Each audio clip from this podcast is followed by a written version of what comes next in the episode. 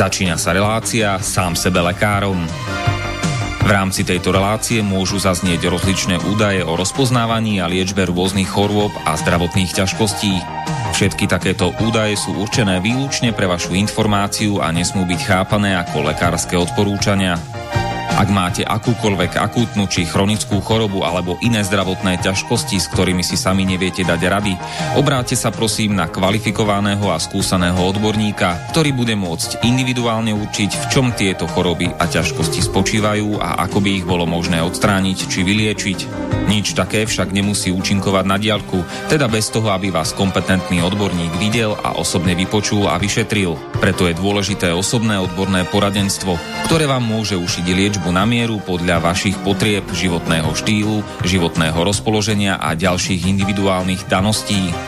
Nie je však v silách ani moderátora, ani hostí tejto relácie predvídať všetky okolnosti, ktoré by mohli konkrétne vo vašom prípade nastať a vyčerpávajúcim spôsobom ich v rámci relácie popísať. Zároveň moderátor a hostia tejto relácie nemajú nejakú kontrolu nad tým, či budú ich slová presne zapamätané, správne pochopené a bezchybne uplatnené. Zároveň vôbec netušia, kto všetko túto reláciu bude počúvať, a teda nemajú nejakú možnosť individuálne podľa potreby zasiahnuť a diagnostiku či liečbu vhodnú upraviť. Zároveň sa lekárska veda prudko vyvíja a každý týždeň sú zverejňované nové a nové vedecké štúdie, z ktorých niektoré prinášajú úplne zásadné nové poznatky, rozširujúce ľudské poznanie alebo vyvracajúce doteraz prevládajúce domienky. Zároveň je človek tvorom omylným a aj napriek všetkej poctivej, úprimnej a svedomitej snahe o plnosť, pravdivosť a bezchybnosť poskytovaných informácií sa môže pomýliť. Preto to všetko nie je mysliteľné, aby moderátor či hostia relácie Sám sebe lekárom na slobodnom vysielači niesli akúkoľvek hmotnú či nehmotnú zodpovednosť za prípadné škody, ktoré si poslucháči môžu privodiť neúplným zapamätaním, nesprávnym výkladom či nevhodným uplatnením vo svojom živote tých údajov, čo v tejto relácii odznejú. Z toho však vôbec nevyplýva, že by sme si za svojimi slovami nestáli, ale len to, že keď nemáme právo osobným zásahom ovplyvniť diagnostiku či liečbu daného jednotlivca, logicky nesmie byť od nás požadovaná osobná zodpovednosť za to, čo nemôžeme nejako ovplyvniť. Počúvate Slobodný vysielač. Milé poslucháčky, vážení poslucháči, dobrý večer vám prajem z Bratislavského štúdia Slobodného vysielača. Vítajte v relácii Sám sebe lekárom číslo dvestoštyridsaťosem na tému Čo utvára dejiny? Dvojbodka narcizmus a podriadenosť autoritám. Pokiaľ počúvate naživo, tak máme dnes nedeľu dvadsiateho deviateho jedenásteho teda novembra, studenia alebo listopadu roku pána dvetisícdvadsať a všetko dobré prajeme dnešným oslávencom na Slovensku, všetkým Vratkom, Saturnínom a Zajdám a už o pár hodín, teda tridsiateho jedenásteho všetkým Andrejom, Ondrejom a Andreasom. A do Česka vše dobré k svátku všem Zinám a zítra všem Ondrejum. Moje meno je Marián Fillo a mojim dnešným hostom je už po osemnásteho krát v tejto relácii inžinier Pavol Škara. Pekný večer vám prajem. Dobrý večer, prajem poslucháčom Slobodného vysielača. To ste ma prekvapili, že osemnásteho krát. A mysleli ste, že menej či viacej?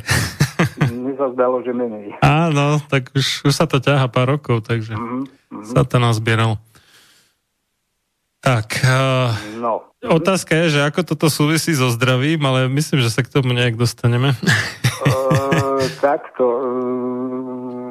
Súvisí to aj čiastočne so zdravím. Ja tam súviem také trošku súvislosti, ktoré budú s tým súvisieť.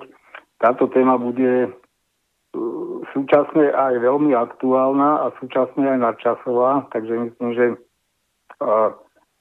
posluchačom niečo dajú tieto, tieto informácie. Ešte na začiatok by som uviedol pár noviniek, čo sa deje v slovenskom zdravotníctve. Uh-huh. E, Sice o, o tom koronavíre, e, to je téma každého dňa, alebo je to, je to, je to od rána do večera. Ale my sme sa bavili naposledy o... Kedysi, jak, jak za Gorbačova perestrojka sa hovorilo, že už sa bojím aj konzervu otvoriť, lebo stále vyskočí perestrojka, tak teraz zo všade skáče koronavírus aj z konzervy. No, no. To, je, to je fakt, áno, až, až je to únavné. Ale my sme sa bavili naposledy vlastne o tom, ako Boris Kollár uh, veľmi trval na tom, uh, aby lekárom aj lekárom spomedzi iných e, pracovníkov, ktorí v úvodzovkách boli v prvej linii. Ja sa na... Ne, nechcem to dehonestovať, ale fakt je to násmiech, lebo ja by som, ja by som takýto výraz použil, alebo takéto slovné spojenie použil v takom prípade, keby niekde v Afganistane v bojovej linii nad nimi liekali gulky a proste nasadzovali život, ale akože toto je výsmech. Je to celé politická propaganda, ale vlastne sme sa bavili o tom, ako vydobil Boris Kollár pre lekárov to preplácanie výkonov vo výške paušálnej mzdy, ako mali lekári v roku dvetisícdevätnásť. Takže k tomuto len trošku, čo, čo ešte teda som objavil. Nie je to úplne nové, ale poukážem na niektoré súvislosti, že kam, kam v súčasnosti idú verejné financie, aj vzhľadom na to, však neviem, koľko už te, toto testovanie stálo. Vy asi budete vedieť, neviem, či to bolo päť. No, hovorí sa, že, že také odhady sú, že dvesto miliónov. Oh. Ten, tento, oh, m, ktorý to bol, teraz neviem, či Naď, či, či kto to hovoril, že, že to nepresiahlo tridsať miliónov, ale to je úplná blbosť, lebo hey. iba, iba tie testy, hey. keď rátame, že ich minuli päť celá osem milióna, tak iba tie testy museli stať nejakých dvadsaťtri miliónov a nehovoriac o tých nákladoch na, na mzdy, na logistiku, teda na, na ten odvoz a, hey, a, a tak ďalej, plus tie nepreplatené, doteraz nepreplatené náklady samospráva, tie sú dosť vysoké, takže dokopy celkovo to, mo- mohlo sa to vyšplhať na tých dvesto miliónov.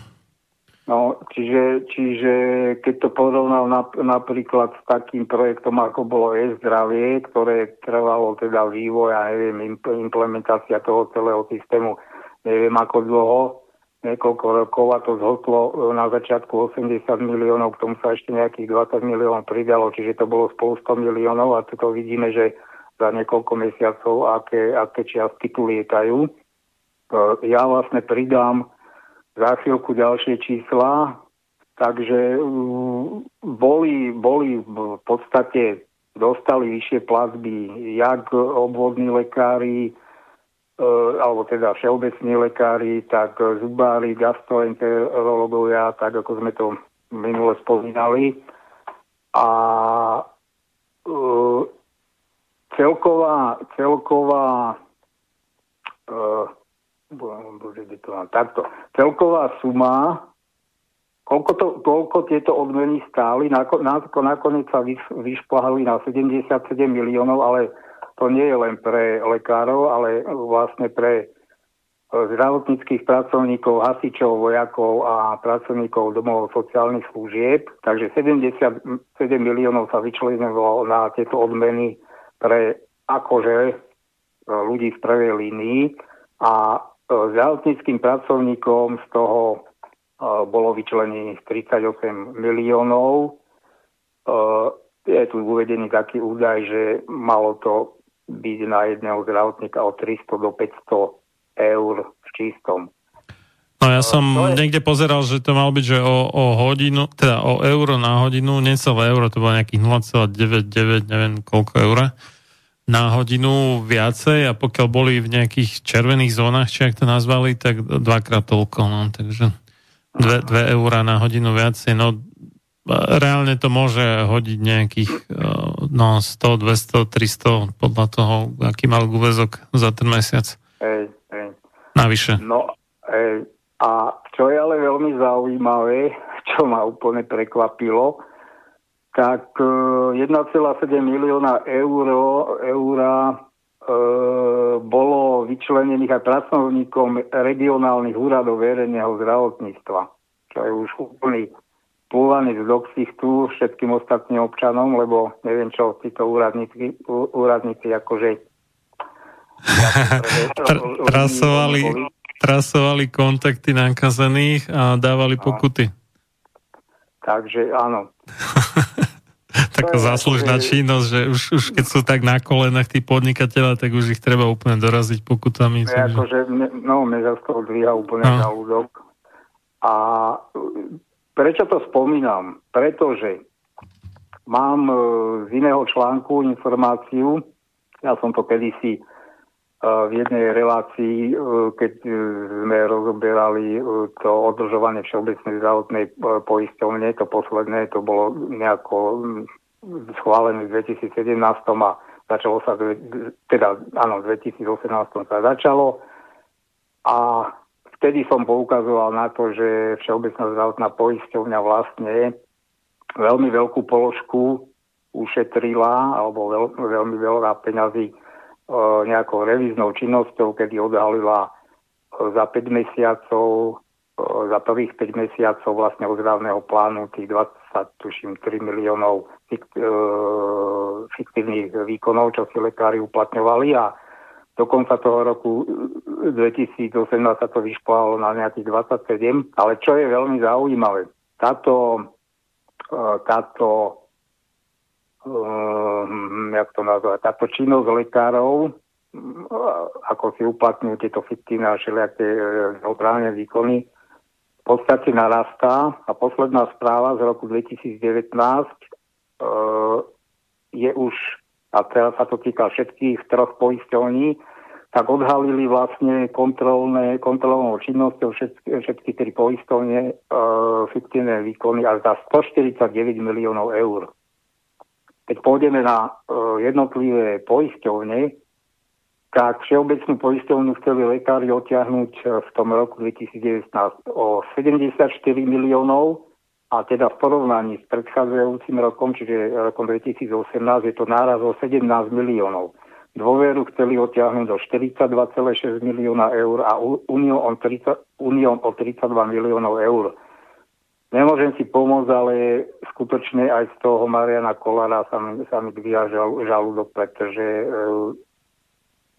už by mohol konečne, už by mohli pri, priznať verejne farbu a vyjadriť sa k takýmto uh, okolnostiam a, a skutočnostiam, ale o tom sa tichučko močí a skutočne pokiaľ človek nepatrá po takýchto informáciách, tak sa to k občanom ani nedostane.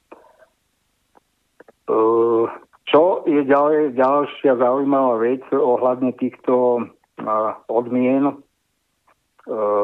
za tú prvú líniu, tak keď už sa rozdávalo, tak sa tam zač, zač, začali nejako z toho koláča si začali pýtať aj ďalší. No o tých záchranárov sme hovorili, že na, našiel sa jeden spravodlivý a čestný, ktorý to celé poprel, že sa necíti byť strojlíny, dokonca vlastne e, mali menší počet výjazdov a čiže normálne chodili do práce ako aj predtým a maj, mali menej práce, ale no, to, toto je jedna vec a druhá vec je, že mm, to zase nejaký český záchranár hovoril, že keď im tam niekto nahlási, že, že má koronu asi, alebo príznaky, alebo čo, tak oni sa tam musia obliecť do tých skafandrov a všetko a potom, keď ho odvezú niekam, tak zase musia hodinu alebo koľko dezinfikovať sanitku, takže o, ona je vlastne reálne zabitá na, na tú hodinu, čiže reálne nemôžu v podstate kvôli tým kvázi nevyhnutným úkonom a ju používať. Ne? Čiže oni ten tým odstavia na O, okrem toho, čo oni teda vykonajú si svoju prácu, tak potom ďalšiu hodinu je to, je to zabité, takže reálne majú akože menej práce, respektíve robia ne, ne, neužitočné, nezachranárske práce, nie tú, tú dezinfekciu a tak, ktorá je podľa mňa šialene prehnaná, no ale dobre, no. Hej, hej. No a teda v tej dobe to bolo niekedy v lete ešte, takže opäť sa tam Ozval, ozvala no, záchranári e, na svojej facebookovej stránke, takže si Citujem, vážení kolegovia záchranári a operátori, od včera sa nás pýtate, či sa odmeny budú týkať aj záchranárov. Riešime to a veríme, že v tom budeme zahrnutí aj my. Sme predsa ozajstná prvá línia s vykričníkom. No, toto ešte by nebolo také, také udivujúce, ale dokonca sa o tieto odmeny uchádzali a si ich aj dostali lekárnici, takže citujem Slovenskú lekárnickú komoru. Mrzí nás, že aj táto vláda, ako ďalšia v poradí, nepovažuje farmaceutov za zdravotníckych pracovníkov napriek deklaráciám o využívaní odborných kompetencií farmaceutov, či už pred voľbami alebo v samotnom programovom vyhlásení vlády. Skutočnosť, že lekárne fungovali v spolupráci s nasadením distribučných firiem, toto je ozaj výsmech, zabezpečovali bezproblémovú a kontinuálnu dostupnosť liekov, tuto vstupím do, do tej citácie, no tak neviem, čo sa im tak strašne zmenilo na tej práci e, s, tý, s týmto celým šialenstvom, podľa mňa fungovali tak, aj, tak ako aj predtým a pokračujem, čiže e, zabezpečovali bezproblémovú a kontinuálnu dostupnosť liekov, zdravotníckych pomôcok, dietetických potravín, pripravovali dezinfekčné roztoky pre potreby inštitúcií a jednotlivcov a ako prvé definovali štandardy pre správanie sa verejnosti v čase pandémie. Zrejme e, nepostačuje toto na to, aby si rezort zdravotníctva uvedomil význam a prínos týchto zdravotníckych zariadení prvej línie v starostlivosti o pacienta. No. Takže toto vidíme, jak, jak to, to je, jak, jak sa prihlasovali za partizánov po vojne a tí, tí, čo k tomu ani nečuchli. Gardisti. No, dajme tomu, alebo kdokoľvek, kdo má... No sú, sú, ale... sú takzvané mo- morálne flexibilní ľudia, tí sa prispôsobia každej situácii. Áno, áno, áno. No ale, ale na druhej strane, áno, tu, tu sa rozdávalo, čiže sedemdesiatsedem miliónov, čo nie je malá čiastka, sa takto akože, no, možno ešte fyzicky nie je rozdaná, lebo však táto vláda veľmi, veľmi rada mešká s týmito, týmito kompenzáciami. Na druhej strane... No oni to, myslím, že hovorili, že tento mesiac vo výplate, že by sa to malo akože odraziť. Ale teraz neviem, že, že jak to je, že či za celé to obdobie im to tam dajú naraz. Teda to by potom, potom by to bolo aj cez tisíc eur asi. No, no a na druhej strane hmm. Peter Celec, vedúci ústavu molekulárnej biomedicíny na Lekárskej fakulte univerzity, ktorý vlastne sa v poslednej, v poslednej dobe venoval výskumu toho koronavíru. Neviem, čo konkrétne okolo toho robili. To v článku nebolo. Bol to pomerne dlhý článok, ale jeho, teda s ním rozhovor. Takže oni nedostali ani po pol roku žiadosti, od, od tej žiadosti nedostali žiadne, žiadne finančné injekcie na tento výskum. Takže vidíme, Ako, ako vážne to vláda celá, celé berie, alebo čo berie vážne a čo neberie vážne. No a samozrejme to ste aj vyspomínali aj, aj pán Tuvarský v tej poslednej relácii, teda samosprávy tiež e, mali s tým nemalé náklady. Tuto len odcitujem e, nejaké, áno, starosta Sabinová jednoducho odmietol už to ďalšie, no, to bolo to avizované, neviem, štvrté, či ktoré testovanie, ja som nebol aj na jednom, takže neviem už ani koľkaté. Takže vzhľadom na to, že... No pod, podľa toho, kde, na, na Orave, v Bardejove už boli štyri v podstate. No, no, takže tak nejako, no. no. Teda v Bardejove meste neviem, ale z nejakých... Um, nie som si istý teraz, čo je v meste, ale v nejakých dedinách tam v tom okrese určite boli už štyri v podstate, ale celoplošné bolo iba jedno, no. No a takže, takže niektorí starostovia tých malých obcí, ktorí majú veľmi skromný rozpočet, uh, odmietli, odmietli už ďalšie teda testovanie. Tam je a... ešte aj to, že oni vraj musia mať uzavreté to účtovníctvo ku koncu roku, vyrovnané všetky mm-hmm. tieto veci a tým, jak sa to naťahuje, tak to je mm-hmm. dosť problém, že či sa im to podarí teda. No, no takže a... Na to sa sťažovali a niektorí hovorili, že už ako, ako koniec. Najprv to bolo také, že dáme vám kľúče a, a robte si, čo chcete, ale a teraz už to prešlo do toho, že už ani tie kľúče vám nedáme a testujte si, kde chcete, niekde na, v parku alebo kdekoľvek, ale máte smolu, už nespolupracujeme vôbec, takže vyzerá, že našej vláde sa aktuálne sa podarilo vy, vytočiť akože no, skoro všetkých. Áno, áno. Asi okrem Krčmeryho, Mikasa, neviem, a, a jak sa volá ten... No, no Krčmery podľa toho, ako mení často názory, tak to vyzerá, že je chytený za istý orgán niekde. A Jarčušku, áno, Jarčuška. No a Jarčuška fičí v biznise, takže ten, no, ten je na výplatnej páske Pfizeru, no, a to nejak, že novinka no, tohto no, roka, on no, je tam no, už no, pekných pár rokov, takže... No. To je známa firma. No a, hej, mm. no a vlastne teda, čo sa týka ostatnej populácie, ostatných zárobkov činných ľudí, či sú to podnikatelia, živnostníci a vôbec firmy, takže však vlastne bola prijatá tá novela zákona o ochrane zdravia, kde vlastne si to už ošetrili, vláda si to ošetrila, keď vlastne je to úplný paškvíl, celá tá novela v tom zmysle, že jedno, jednoducho kompenzovanie straty zisku, ušlého zisku sa vlastne s tou novelou ruší. Napadla to prezidentka Čaputová síce na ústavnom súde, ale novelu podpísala. Takže len toľko. Ale myslím, že už to už ústavný súd, že už jej dal za pravdu, že to zrušil. Áno, toto. No, Sami Maríš, že hej, no. Hm. Nezachytil.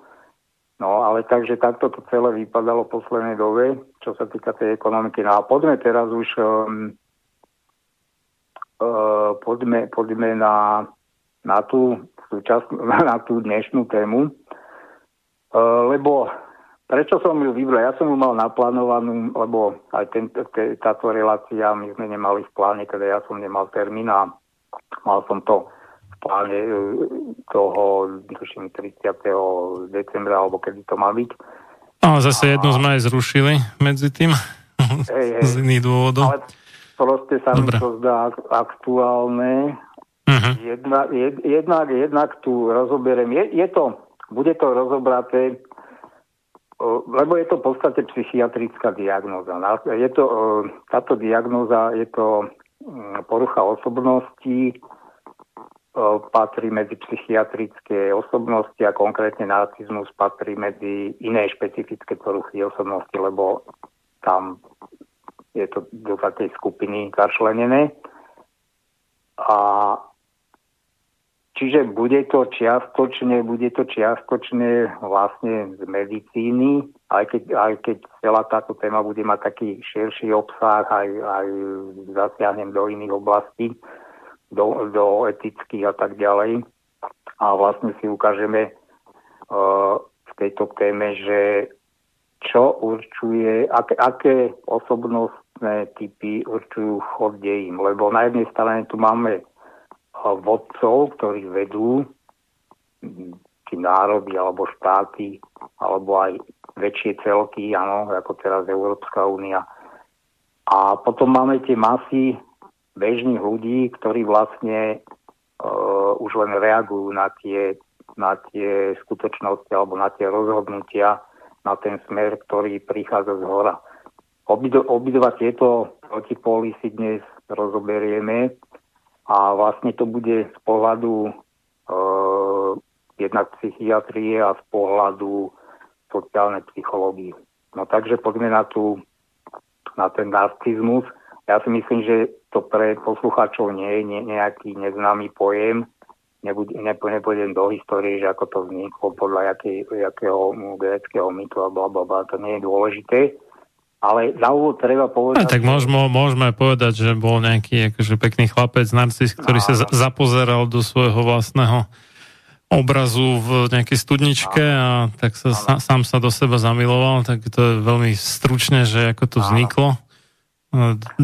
Dnes teda, v dnešnej dobe máme každý rok, ja to nazviem, že Deň narcistov, alias teda zbierka na ligu proti rakovine, čo je také veľmi zaujímavé, že si zrovna kvietok narcis na to vybrali.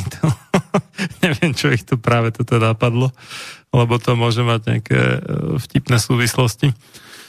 Ale dobre, tak poďme teda na tú psychiatrickú diagnózu. No a na úvod ale treba povedať, že kľudne môžeme v tých šir- širších súvislostiach ten narcizmus e, zameniť slovom egoizmus, alebo aj se- se- se- sebastrednosť, alebo sebeckosť, alebo vôbec nejaké ponímanie vlastného ja. A pokiaľ by sme e, išli až do e, náboženstiev, tak jednoducho môžeme nahradiť tento pojem slovom pýcha. A treba, treba na úvod povedať tiež to, že každý máme nejakú mieru egoizmu v sebe, to je úplne prirodzená vlastnosť.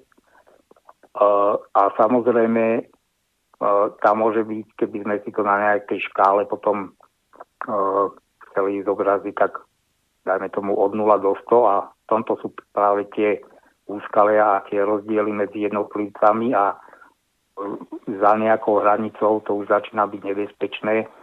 Jednak to býva nebezpečné pre, nedá sa ani povedať, že pre samotného toho narcistu, ale minimálne pre jeho rodinu, blízke okolie a pokiaľ teda je, je to človek, ktorý zastáva vysokú funkciu, ako, ako to vidíme teraz na súčasnej vláde, lebo nebudem hovoriť len o jednom človeku, ale tých narcistov máme v, v súčasnej slovenskej vláde, ale takisto celkovo v politike globálne veľké množstvo.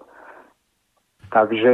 No, ono, ono u toho egoizmu, to niekto to možno nechápe, ale človek vlastne musí byť do istej miery egoista, aby prežil vôbec, lebo, áno, áno, lebo mu, áno. musí piť, jesť, dýchať a áno. zabera nejaké miesto, ktoré áno. už potom nemôže spotrebovať niekto iný, takže na to základné prežitie treba byť do nejakej miery egoistom, ale tam práve je zdravá nejaká taká rovnováha medzi braním a dávaním, ale toto tí áno. narcisti asi nemajú veľmi v rovnováhe. Áno, k tomu sa dostaneme, pretože na úrovni pudov a inštinktov, to znamená základných životných potrieb, tak tam, tam ten egoizmus teda funguje úplne automaticky. Samozrejme, pudy a inštinkty sa dajú ovládať rozumom a vôľou a, a takisto, keď to rozdelíme ešte, čiže hlavou alebo takisto srdcom, to znamená nejakým srdce v tomto ponímaní ako rozlišuje medzi dobrom a zlom. A samozrejme, tu napokiaľ ten človek nemá tie pudy zvládnuté, tak na tej stupnici sa ten egoizmus vyšplhá na tú stovku, pokiaľ to má zvládnuté tie pudy, to by sme mo- mohli aj potom mnoho príkladov uvádzať, ja neviem, z koncentračných táborov alebo vôbec nejakých veľmi ťažkých podmienok, kde, kde sa tie e, charaktery ukazujú a kde vidíme, že na koho, s kým, s kým tie pudy, tie, tie najnižšie, to znamená pod seba zachoví, lomcujú v plnej miere a kto ich ešte aj za, za takýchto ťažkých podmienkach dokáže akože mať pod nejakou kontrolou. E, Tuto, tuto, pri tom narcizme sa dostaneme potom aj k otázke, že vôbec ako, ako je možné, alebo ako vzniká taká narcistická osobnosť. E, treba totižto e, rozlišovať, dajme tomu, medzi narcistom a perfekcionistom, pretože oni sú, oni môžu pôsobiť na prvý pohľad veľmi podobne, lenže perfekcionista ten vychádza z toho, že mal by, mal by byť podľa nejakého ideálu a snaží sa tomu ideálu približniť a keď sa mu to nedarí, tak má z toho veľký vnútorný konflikt. Kdežto narcista taký, takýto konflikt nepozná. Narcista je primárne presvedčený sám o sebe, že je výnimočný a že tak za výnimočného, že by ho mali pokladať aj všetky, všetci v jeho okolí. V tomto je zásadný rozdiel medzi týmito dvoma osobnostiami. A napríklad e, Sigmund Freud e, sa vyjadril o narcistoch, že narcista miluje to, čím je sám, čím bol a čím by chcel byť. Je to, je to po, dosť výstižné a mm, vysvetlíme, si, vysvetlíme si ešte takto na začiatku, že čím je vlastne narcista pripútaný k tomu vlastnému ja až do takej miery, že vlastne potom to možno považovať za psychiatrickú poruchu. Takže v prvom rade to prvé, prvé nejaké puto, vlastne, čo mu vytvára to jeho vlastné väzenie, je to vlastná idealizácia. Je to sebavyvyšovanie, ktoré sa vyvíja z vystupňovanej lásky k sebe samému a tým pádom narcista, ako som už povedal, tak cíti e, veľmi veľký pocit vlastnej hodnoty. E,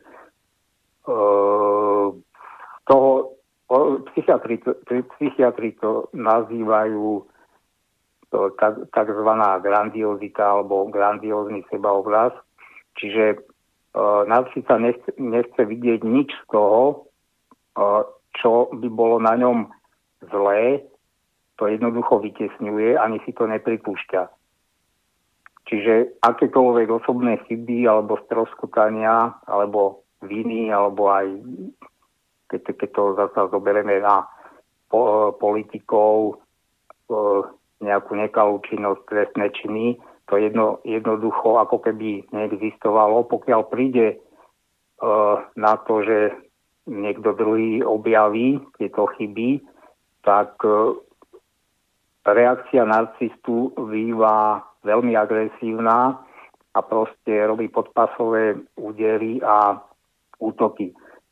Vlastne v poslednej dobe to hovorím od toho, od toho marca, alebo kedy začal, začali tieto opatrenia, tak uh, uh, Igor Matovič je priam dokon, dokonalým ukážkovým uh, príkladom všetkých týchto negatívnych vlastností, plus ešte bohužiaľ pristupuje k tomu z môjho názoru aj taká, taká vlastnosť, by som povedal dosť, poviem to, poviem to jemne mdlý intelekt, pretože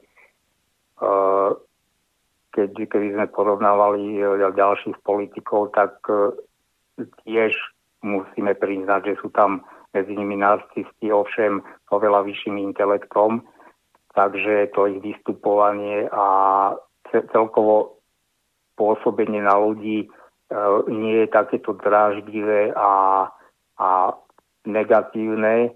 Dá sa povedať, že za nejakých posledných dvadsaťpäť rokov na Slovensku si nikto nedokázal vytvoriť také množstvo nepriateľov za tak krátku dobu, ako Igor Matovič. Počujeme sa? Áno, áno. Hm. Uh, takže to tá prvá, prvá charakteristika je toto seba vyvyšovanie. To sme videli aj na iných politikoch, či to bol Paška, či ja neviem, to je rád rádom by sme mohli aj na tie nižšie funkcie, ja neviem, Nikosonova, alebo čo, tie slovníky, aké používajú tie, tie obranné mechanizmy, jednoducho to sú neustále útoky na opo- oponentov, argumentácia sa nedrží v nejakej vecnej rovine, hneď sa prejde na osočovanie druhej osoby a tak ďalej, na osobné útoky. Takže toto všetko u tých narcistov vidíme. Bohužiaľ v, v poslednej dobe, však to vidí asi každý, že skutočne aj keď um, tá politika na Slovensku od osemdesiateho deviateho roku uh, teda nie je ničný príkladná, ale ešte v počiatkoch možno prvých desať rokov do politiky išli, dá sa povedať, ľudia, ktorí na to aj mali nejaké, nejaké danosti. Ano, to, že, to, že nemali tie morálne danosti väčšinou, to tu nedem rozoberať, ale keď to... Keď to ono, ono sa stalo v podstate to, že tým, že nie sú kladené nejaké nároky alebo teda kritériá na to, aby človek mohol byť politikom, čiže môže byť hocikto, do, do, dokonca to zašlo až tak ďaleko, že v niektorých prípadoch aj negramotní ľudia sa stali starostami a tak. Uh, myslím, že niekde na východe Slovenska, nejakých takých uh, vysoko opálených dedinách, mm-hmm. tak uh, tí ľudia vlastne nie sú vôbec pripravovaní na to, že, že čo, čo to obnáša, akože nejaká tá politická funkcia, alebo teda vôbec verejné pôsobenie a tak, a sú ako keby iba hodení do, do vody ako nejplavci a potom to tak aj vyzerá, že a kedysi a tí budúci politici boli pripravovaní na školách na, na tú funkciu. Hej, dobre, akože jasné, boli tam všelijaké tie ideologické nánosy a s tým súvisiace a tým, že tá ideológia bola svojím spôsobom klamlivá, tak aj krivenie charakteru, hej, ale akože aspoň po formálnej stránke to malo akú takú úroveň, no ale áno, áno, áno. tým, že už vlastne tá generácia buď vymrela, alebo už je v pokročilom veku dnes, ktorá to ešte zažila, že bola na toto školená, tak a už títo noví nie sú, lebo už vlastne tie, čo to boli tie večerné univerzity marxizmu, leninizmu a podobné zaujímavosti, kde sa takéto veci učili, tak to už bolo zrušené. No tak tým pádom tí ľudia sú, sú na to nepripravení, že to je ako keby išiel robiť riaditeľa jadrovej elektrárne niekto, kto nepočul v živote o fyzike. No tak to asi by to nedopadlo dobre, no a tak to, to dopadlo s tou našou politikou, aj keď to nie je asi prípad iba Slovenska, sa týka zrejme aj iných krajín, ale je to ozaj na zamyslenie, že či nezaviesť nejaké, akože ozaj, že kritéria, skúšky a tak, aby človek mohol byť čo, poslanec Národnej rady a tak, lebo mne to príde, akože, že reálne to nemôže robiť hocikto, lebo pokiaľ je to nejaký nímant, tak v podstate je odkazaný na to, že mu tam nejaká palcovenka ukáže palec hore, palec dole, ale to tam potom vôbec ani nemusí sedieť a brať plát na jeho asistenti, to už si potom rovno môžu do, dohodnúť, že tam budú hlasovať, neviem, siedmi alebo koľkí ľudia, hej, za každý poslanecký klub jeden a je to vybavené. Nemusíme platiť stopäťdesiat ľudí plus trikrát toľko asistentov, takže toto to, to, to bola taká obrovská chyba, že, že tí komunisti, nech boli akí boli, tak na to to nejak mysleli, že dbali na to, že ten človek, ktorý bude zastávať verejnú funkciu, tak by mal mať nejakú úroveň a tlačili ich do toho, aby si robili nejaké školy a tak, a to padlo celé. Aj keď samozrejme, aj tam boli všelijakí, ako Či, neozaj, čo ako hej, ale... nevedeli vetu zo seba dostať nejakú súvislu, ale áno, áno, však to, to som mal na mysli, to je jedna vec a bohužiaľ uh, ďalšie, ďalšie tie negatívne javy v politike alebo to, akí ľudia sa dostávajú do politiky, tak um, si myslím, že prišiel práve akože z tých demokratických štátov, kedy už politika sa, ja neviem, za posledné desaťročia vyvinula na nejaké pé er a proste na... na marketing. Áno, na marketing, vytváranie proste vyloženie produktov, akoby tovaru, jednoučelových a na, na krátku dobu. Čiže tu, tu ani nemôžu zni- e, sa rodiť nejakí štátnici, alebo ne- neexistujú štátnici, sú to vyloženie krátkodobo použiteľní politici. Aj to, že sa potlačilo vlastenectvo ako vôbec vo výchove, že sa to považuje pomaly za fašizmus, keď je niekto vlastenec, no, tak to, to už z toho automaticky vyplýva, že tu nebude existovať nejaký štátnik, iba, iba nejaký taký, čo o, o, obvykle nemyslia teda na blaho iných, ale skôr na svoje, prípadne svojej strany v lepšom prípade. No, takže to, to je taký problém, no. Takže tá, tá prvá, prvá, prvá vlastnosť alebo ťažisková vlastnosť narcistu je seba vyvyšovanie. Ďalšou je, že narcista upiera hodnotu každé, každému, kto by útočil na jeho grandiozitu. To vidíme teda na osobe Igora Matoviča úplne dennodenne. To, to sa už nedá ani sledovať. Ja, chvála Bohu, nemám ani televízor, ani rádio, dokonca ani internet, takže neprichádzam často do styku s týmto, ale to, čo, to, čo dvakrát za týždeň sa dostane na internet a proste si prečítam, tak to je úplne údesné. Sledovať jeho slovník, to je proste ako nejaký puberťak z, z ulice vytiahnutý, ktorý, no jednoducho ten človek za prvé nemá na tú funkciu, ale za druhé, za druhé sa scho, chová na verejnosti tak, ako niekde doma, doma na gauči, áno, pred televízorom. Všetky tie urážky, všetky tie nadávky, ktoré on produkuje, tak to je, to je niečo údesné.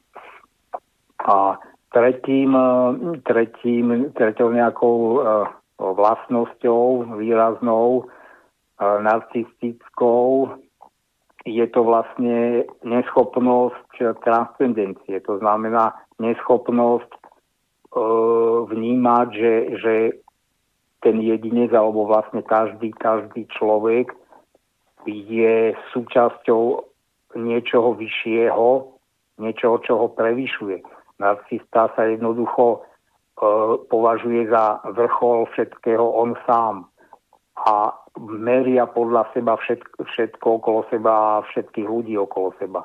Toto je, toto je to obrovské úskalie. E, ja sa do tejto téme dostanem aj, no, to sa ani nedá povedať, že k možnej liečbe, pretože z tých štúdií, čo som čítal o narcizme, tak v podstate psychiatri sa vyjadrujú v tom zmysle, že narcista je prakticky neliečiteľný. A prečo? Pretože e, takto. Psychiatrovi väčšin, psychiatrom sa teda dostávajú väčšinou ľudia, e, keď tam idú z vlastného popudu vtedy, keď teda sami pociťujú nejaké vnútorné rozpory, niečo, čo im skutočne veľmi sťažuje duševný život, a vtedy aj tá liečba je možná. Teraz nemyslím len zo strany psychiatra, ale to môže byť aj psychoterapeut alebo jednoducho psychológ. Narcista sa malokedy sám rozhodne ísť k odborníkovi.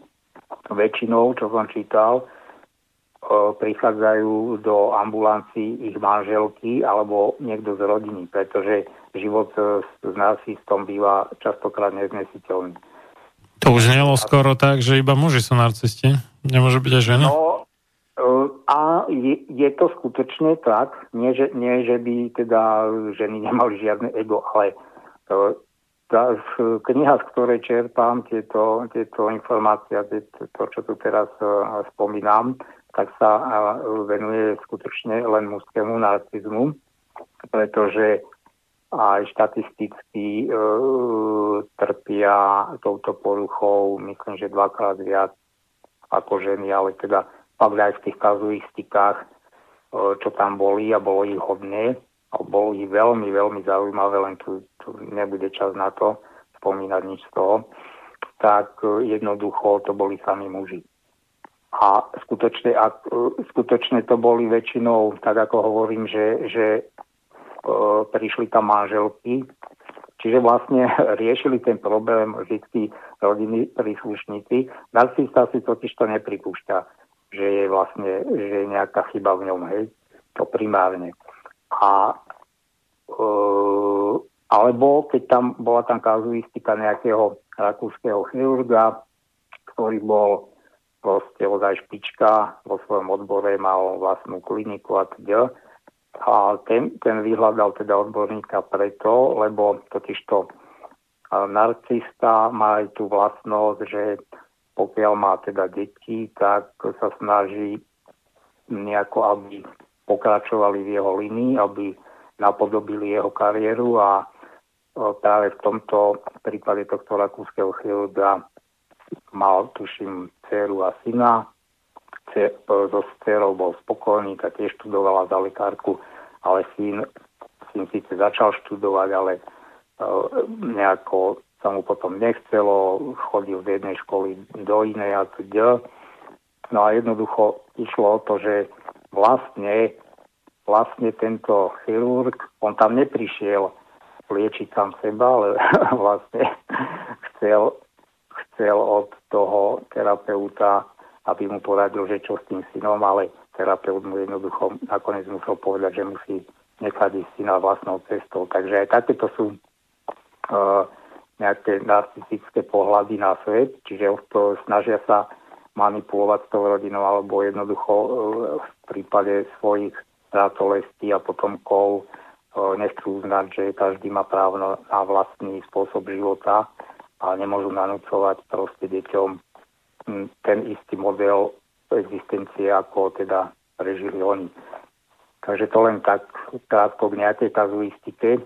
A skutočne narcista, narcista nie je schopný ten, tej transcendencie, to znamená uznať, že je tu niečo, že vôbec nejaká autorita a tu tu u bežných ľudí to môže byť aj aut- autorita ako ľudská, ale dajme tomu autorita božská, tak jednoducho narcista toto neuznala. Narcista je sám v sebe, tá miera a podľa seba mera všetkých ostatných.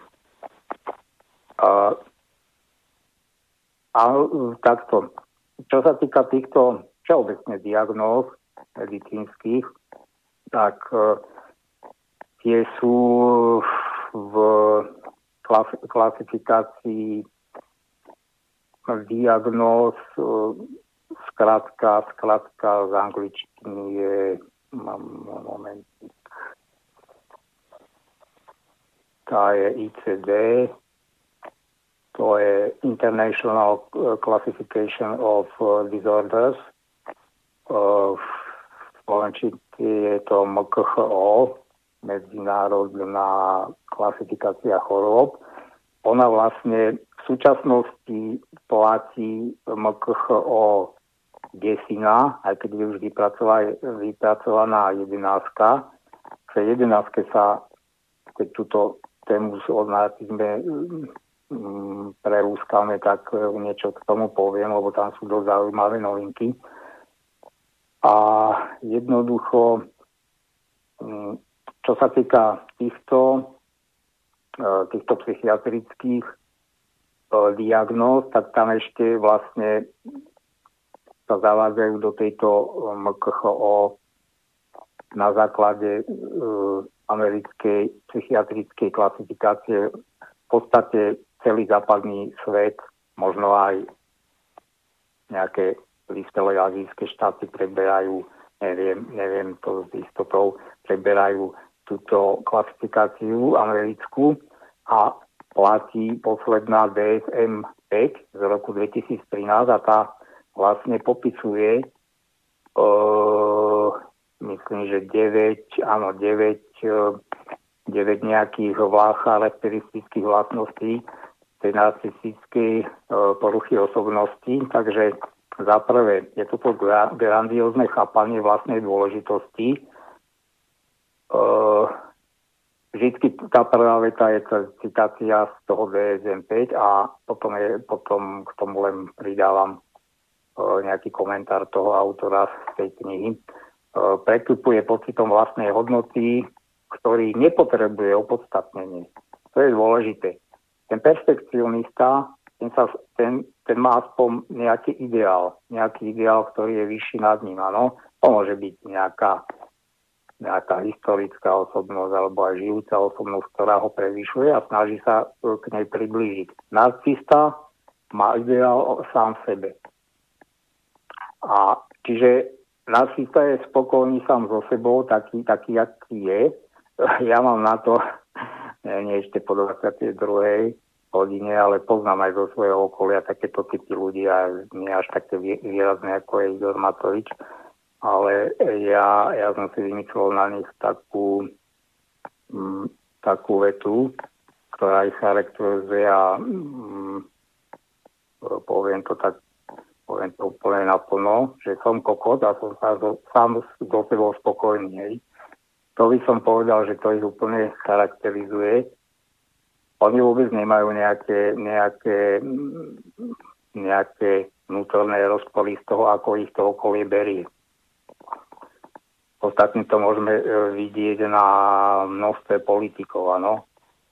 Úplne bez mihnutia oka dokážu neskutočne klamať a proste vystupovať na verejnosti, aj keď, keď je už úplne jednoznačne isté, že majú na hlave maslo a proste majú na svedomí častokrát ťažké zločiny a tak ďalej.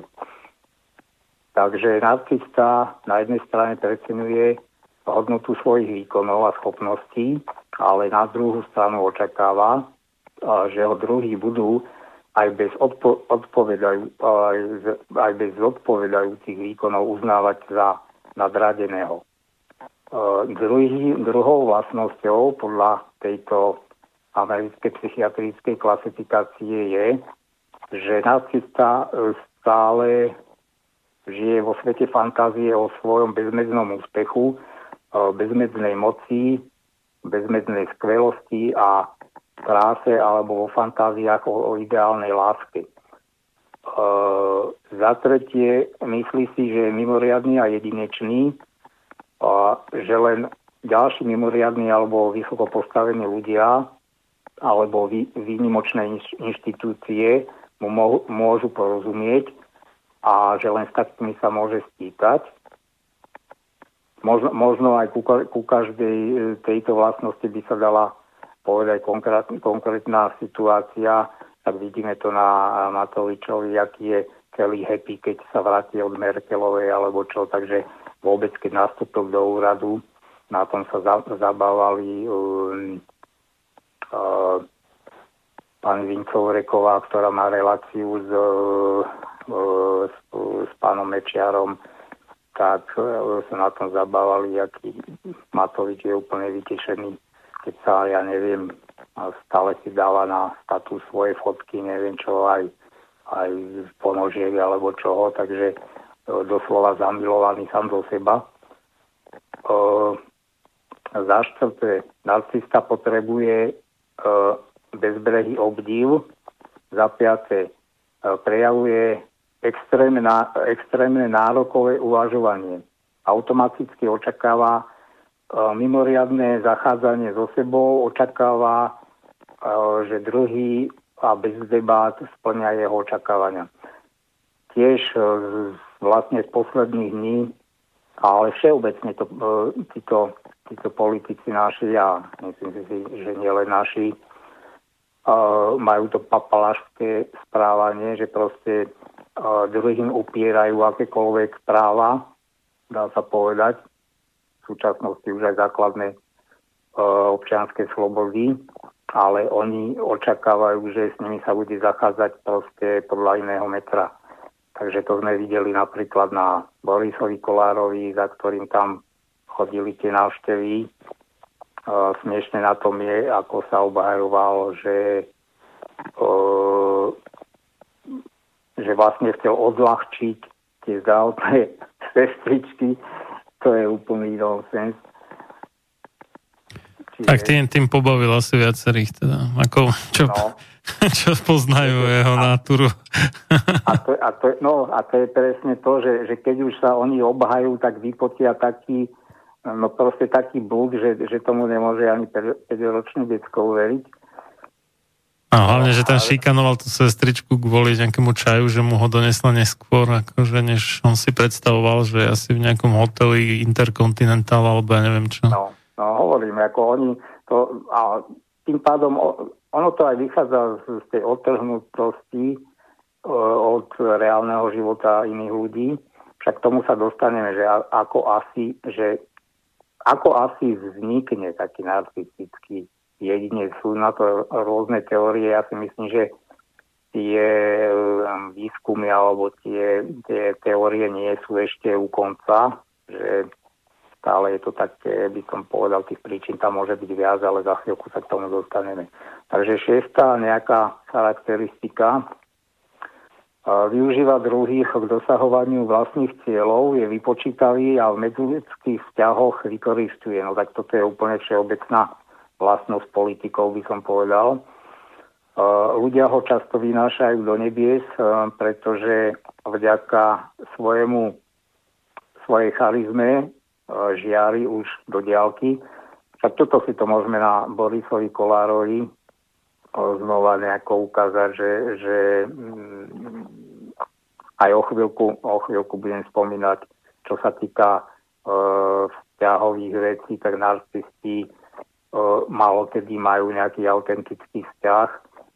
Otázka, často si kladiem sám súkromne otázku, a to nie je len, to nie je len ako, že ja neviem, Matovič, to je jedno, e, taký Dzurinda alebo Mikloš. Ja by som chcel trošku poznať ich manželky, čo je to za typy, za psychologické typy. A, lebo ja si, oni ako, podľa mňa oni ako pristupujú e, takto, myslím, k tej, no, k občanom, áno, e, tým, týmto päť a pol milióna, tak ja si, ja si nemyslím, že oni v princípe e, sú schopní aj v tej rodine nejakého autentického vzťahu. A myslím si, že tiež priťahujú len manželky, ktoré, ktorým vyhovuje taký život, že sú materiálne zabezpečené, ale celá tá atmosféra v tej rodine podľa mňa je veľmi falošná a tak nejaké zlatokopky v podstate.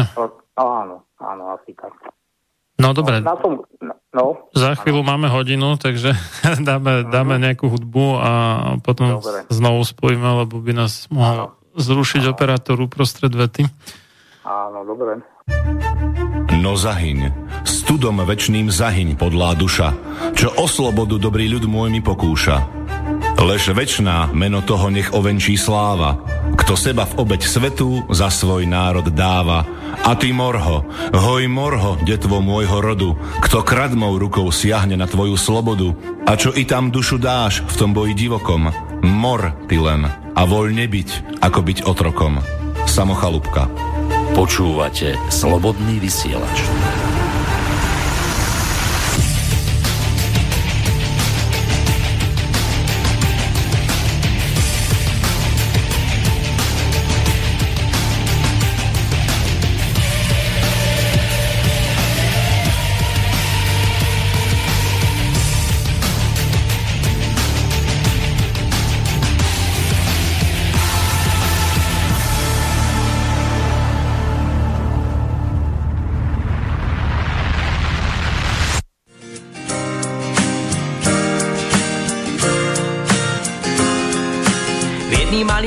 Žije parta kamarádů, jsou to děsní frajeři, co tvoří českou vládu, mají svoje vlastní Audi a osobního řidiče. Vedou tenhle stát, co směřuje do piče, a když jsou volby žadoní o naše hlasy. A lidé jsou tak blbí, že rostou do krásy, ministři, poslanci a páni premiéři. Styďte se za sebe, že vám to lidé věří.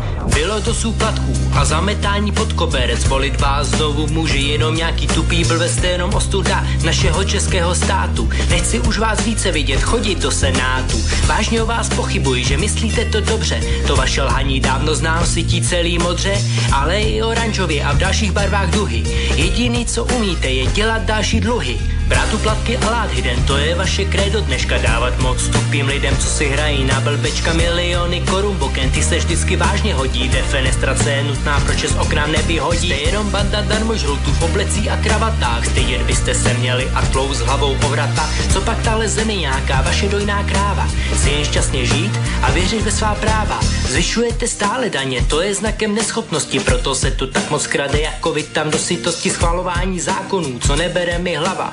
Politická povaha je často dosti žravá. To na pracujících lidech stojí tenhle stát. Ne na vás, pánové, kteří chtějí jenom brát, dobrým lidem ničit sny a jejich zbožná přání. Jste lůza politická, co čeká na povstání. Vaše byly Mercedesy, výsměchem jsou slušným lidem. Všechno tady rozkradete, našim dětem nic nezbyde, jenom oči pro pláč a vaše živé tváře. To je důvod obav, že zvolili si lháře. Tahle země je nádherná, pro ostatní je té všecko, jenže vy jste neschopní a děláte z ní druhý Řecko. Spýtujte se svědomí, kdo vás bude soudit, za lidé této země nebo z Unie hlavouni. Ještě před západem slunce, než půjdete spát, hleďte na naší českou vlajku a na náš český stát, co pak nestojí za to být velkým hrdým Čechem, co miluje svou zemi svým posledním dechem. Zapněte už hlavu a dělejte, co máte, páni politici, před pravdou se neschováte. Nakonec však zvítězí láska nad lží a nenávistí, dobré české srdce to brzy taky zjistí.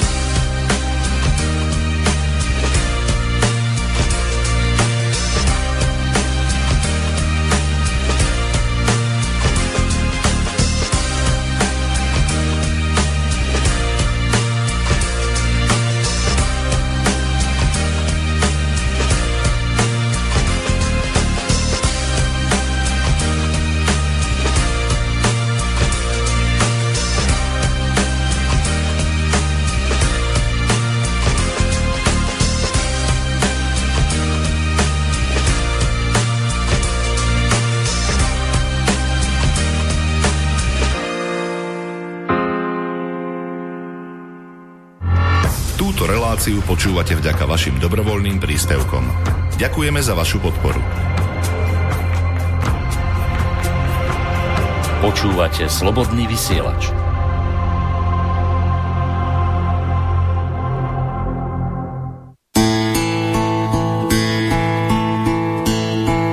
Bídou zvrácená zem a já tady jsem, kde padly zábrany a nemůžou ven.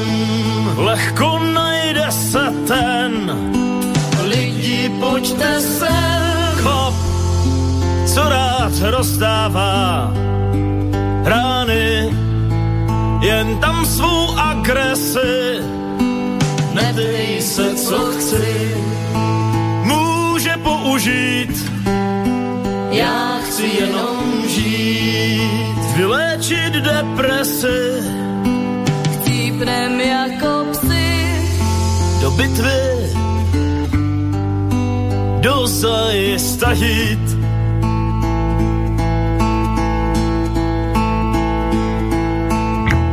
Zas půjdou davy se zbraní, muži z ocelekovaní, na pár věc naslibovaných půjdou se být.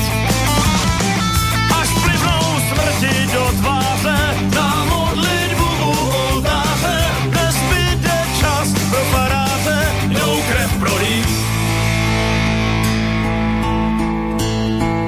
A jak tomu bývá, co mě teď zbývá, i proti mně stál a sil ubývá.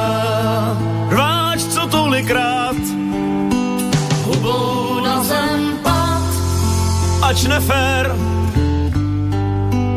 bitvy vyhrával, však kolik bude těch lidí ztracených, padlých hrdinů, co na duši svých nosí pro posměch většinu svých dnů, žijou jen ve vlastním stínu.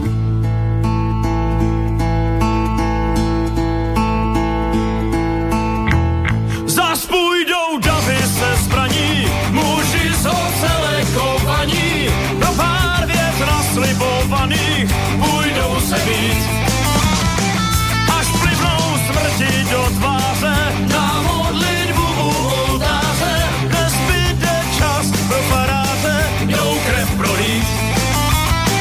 Zas půjdou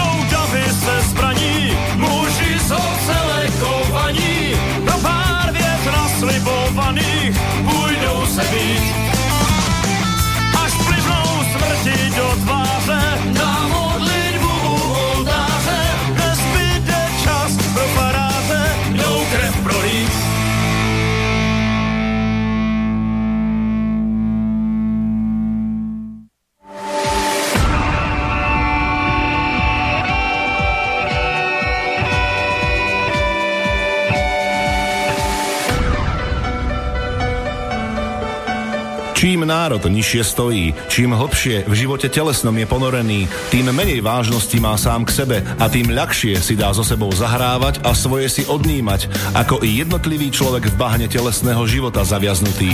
Je bez vážnosti k sebe samému a ľahko sa za úžitok telesný nie len s telom, ale aj s dušou zapredá. Ľudovít Štúr. Máte naladený slobodný vysielač Banská Bystrica.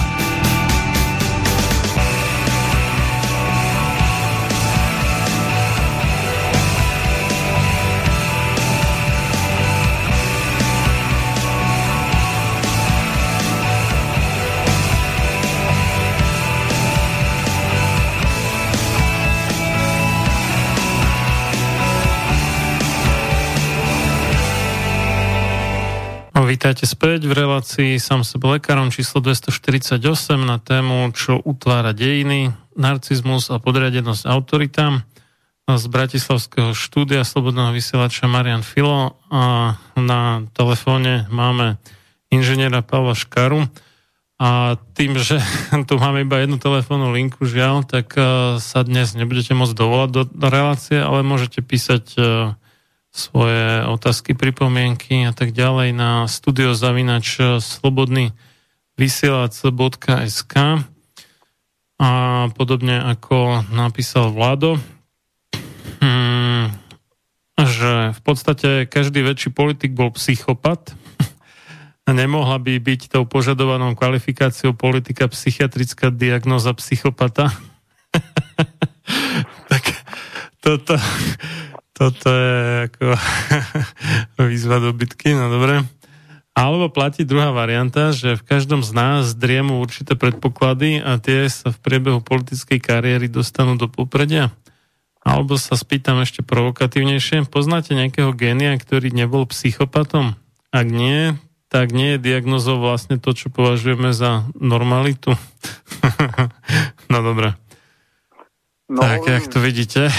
No viete čo, k tomuto by sa dalo veľmi akože do toho povedať, lebo totiž to na jednej strane je genialita, pokiaľ mal na mysli genialitu ako nejakých umelcov, ja neviem, Van Gogha tak, alebo aj Einstein, Einsteinovú genialitu, tak je to úplne z iného. No, Einstein vy, vyzerá, že, že bol Aspergerik, taký ťažký. No, ale viete, aby sme nezamieli, lebo, lebo totiž to, lebo totiž to pojem psychopat alebo psychopatia zhudovelo natoľko, že je vyradená aj z em ká há ó, aj z, z tejto americkej psychiatrickej klasifikácie a vlastne sa používa už laikmi veľmi všeobecne. A čiže tu, tu by sme sa dostali do odbornej debaty. A, ale ja chápem, ako to teda myslel uh, poslucháč. Uh, toto by bolo na dlhú debatu, ale hovorím, tam, tam sú veľké rozdiely, pokiaľ by sme išli do odbornej roviny medzi, medzi géniom takéhoto typu a potom dajme tomu, tiež by sme mohli ako génia potom nazvať uh, Hitlera, hej? A to je... lebo tiež ho môžeme považovať za psychopata a tak ďalej. Takže tak. Tam, no, tam, tak tam. ono... No, ono zase nie, nie hoci komu sa podarí zmanipulovať tak úspešne desiatky no, miliónov ľudí, takže...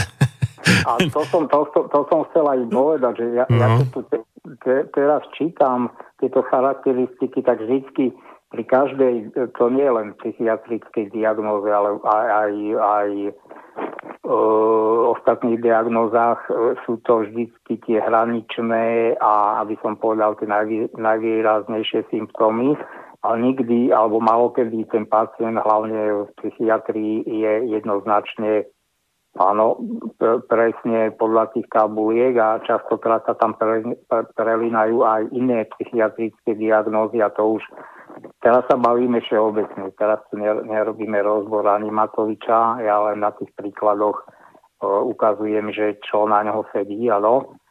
A e, možno by mu odborník, ja nie som odborník, ja do toho len tak skúšujem, ale odborník by mu tam našiel možno aj iné diagnózy a tak ďalej.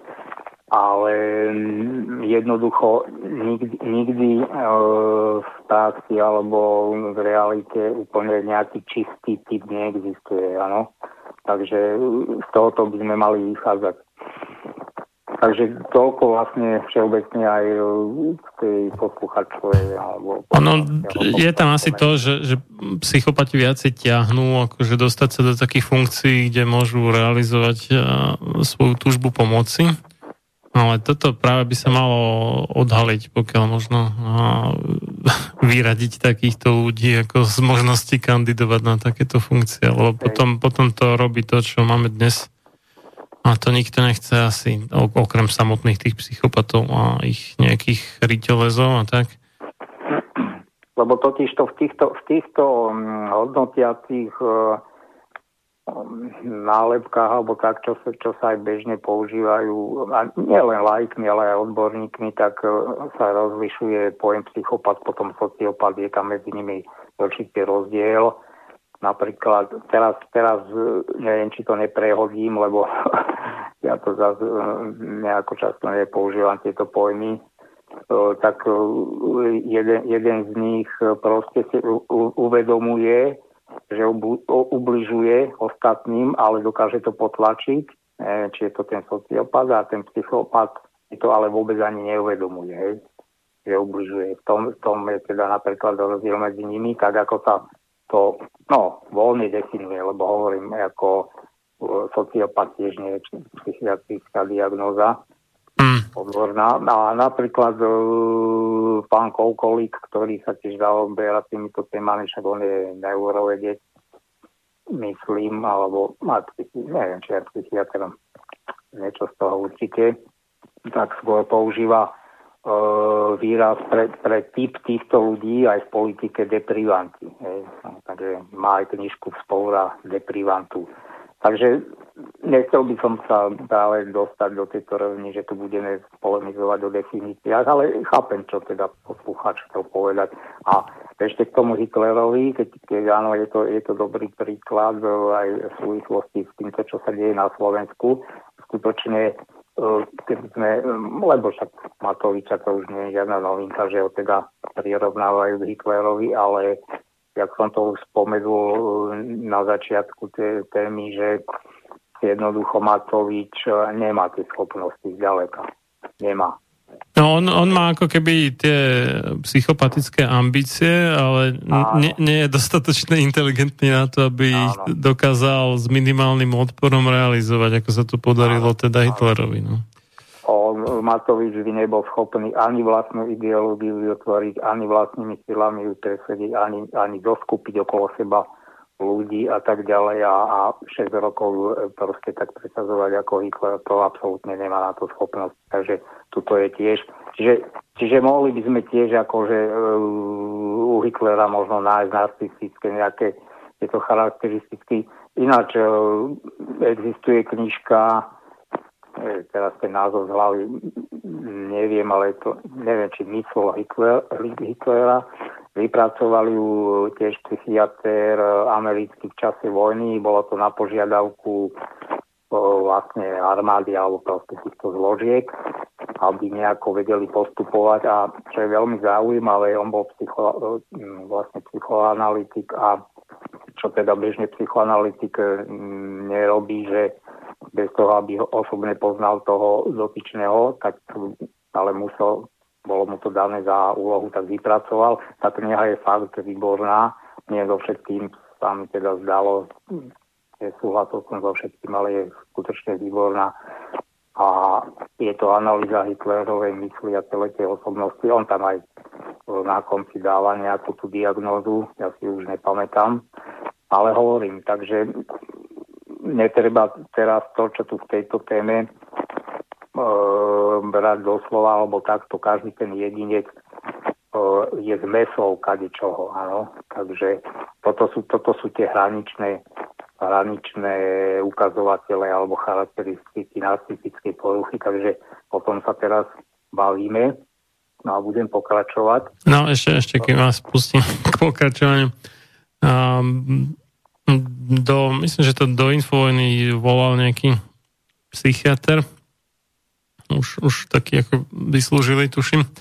Tam spomínal, um, alebo neviem, kto to bol, to je jedno, ale každopádne spomínal, že, že čo sedí teda na, na idiota, že, že histri, histrionská porucha osobnosti a, a to je, že, že je typická dlhodobová opakujúcou seba dramatizáciou, teatrálnosťou a prehnaným prejavovaním emócií. V protiklade k silne prejavovaným emóciám môžu mať tieto krátke trvanie a bývajú vnútorne plítke a premenlivé. Súčasťou histrionskej poruchy osobnosti býva prehnané zdôrazňovanie svojej osobnosti a svojich činov v komunikácii, pričom tieto sebaprezentácie sa nemusia zakladať na pravde. Vyhľadávanie vzrušenia a ocenenia druhými, ako i veľká citlivosť na odmietanie či negatívne hodnotenie svojej osoby, patria tiež k charakteristickým prejavom histrionskej poruchy osobnosti. Súčasťou vzťahu k druhým môže byť aj snaha o manipuláciu, zvádzajúce správanie, nemotivované sexuálnou túžbou a podobne. Kedysi sa na označenie tejto poruchy používal pojem hystéria, ktorý je ale zastaraný aj z dôvodu nesprávneho použitia slova, z ktorého vznikol. A usudzovalo sa, že porucha má dočinenia s fungovaním ženskej maternice, odtiaľ názov. Usudzuje sa, že histrionská porucha osobnosti sa vyskytuje u asi dva až tri percentá dospelej populácie rovnako u mužov ako u žien. Čiže to, to, to tak, že celkom sedí. Myslím. No, takto, hej, ho, hovorím, hmm? bolo by to na dlhú debatu. Takto, ono, pre, pokiaľ by to chcel ozaj odborník robiť nejakú analýzu Matovičovej osobnosti, totiž to takto. Mnoho, mnoho tých, týchto prejavov je spoločných pre rôzne psychiatrické diagnózy. A, uh-huh. a potom, tam potom treba hľadať aj tie ostatné. Áno? A tam vždy, vždy, ako je to aj pri iných, nielen v psychiatrických diagnózach alebo týchto, a pri tých fyzických diagnózach, tak pokiaľ, pokiaľ lekár sa rozhaduje medzi viacerými, tak vždy tam je, že dajme tomu z desiatich kritérií, koľko aspoň tam musí byť naplnených a tak ďalej. Toto, toto, čo ste čítali, je presne, áno, je to, je, je to, by som povedal, to, čo ste prečítali, je pravda, áno, už sa nepoužíva, že hysterická, uh, hysteria alebo hysterická porucha, alebo ako to bolo predtým uh, v tom katalógu, tej klasifikácii už je histriónska alebo tak nejako. A tam, čo je ale veľmi zaujímavé, ja k tomu len dodám, že, že pri tejto poruche alebo diagnoze, ona, ona vlastne bola veľmi častá e, začias Freuda, lebo on de, de facto dá sa povedať, povedať, že ju objavil a trpeli ňou prevažne ženy. E, ona, ona ako keby úplne zmizla, vôbec jej existencia vymizla a tiež sa to prisudzuje takému určitému, že proste ten pokrok v tej psychiatrii aj, alebo to poznanie zasa pokročilo inám a niekedy to aj býva tak, že, že nejak módne sa uh, nálepkujú, nie, to je uh, diagnózy v určitých obdobiach. Ja viem zo svojho okolia, ja čo poznám, akože ľudí, čo majú nálepku schizofrénie, tak by som povedal, že dve tretiny tú schizofréniu nemajú, ale po tú schizofréniu sa e, vobchá kadečo, s čím si pravdepodobne lekári psychiatri nevedia rady. A to je, hovorím, o tom by sa dalo veľmi dlho rozprávať. To sú také ako mo- módne vlny v psychiatrických áno, diagnózach. Áno, áno, áno, áno, dá sa to tak povedať, dá sa to celkom tak povedať. Ale toto, čo ste čítali, je, je ako sedí to na ňo, ale myslím si, pokiaľ by sme tam chceli aplikovať, ne, neviem, o tejto diagnóze nejako sa, ne, ne, nechcem to až, že nevenujem, to by vypadalo, že ja keby som bol neozaj nejaký odborník, ale jednoducho asi sú tam aj iné charakteristiky tej histrionskej osobnosti, ktoré by na toho Matoviča nesedeli asi tak. No. Ale nie, nechcem, nechcem sa tu upasovať do nejakého odborníka, že robíme Matovičov, Matovičovú diagnózu.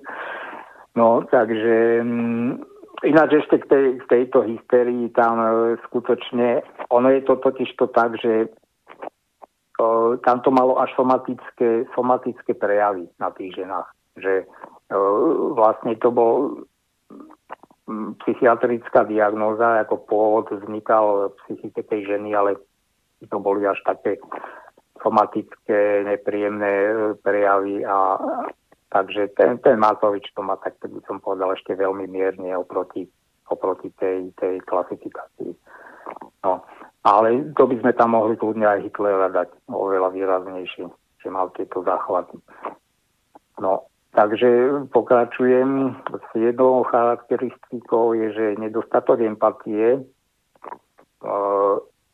Píše tu, píše tu autor, že aj keď to potom trošku upresňuje ďalej pekne, že nie je ochotný vnímať pocity druhých, uznať ich potreby alebo identifikovať sa s nimi.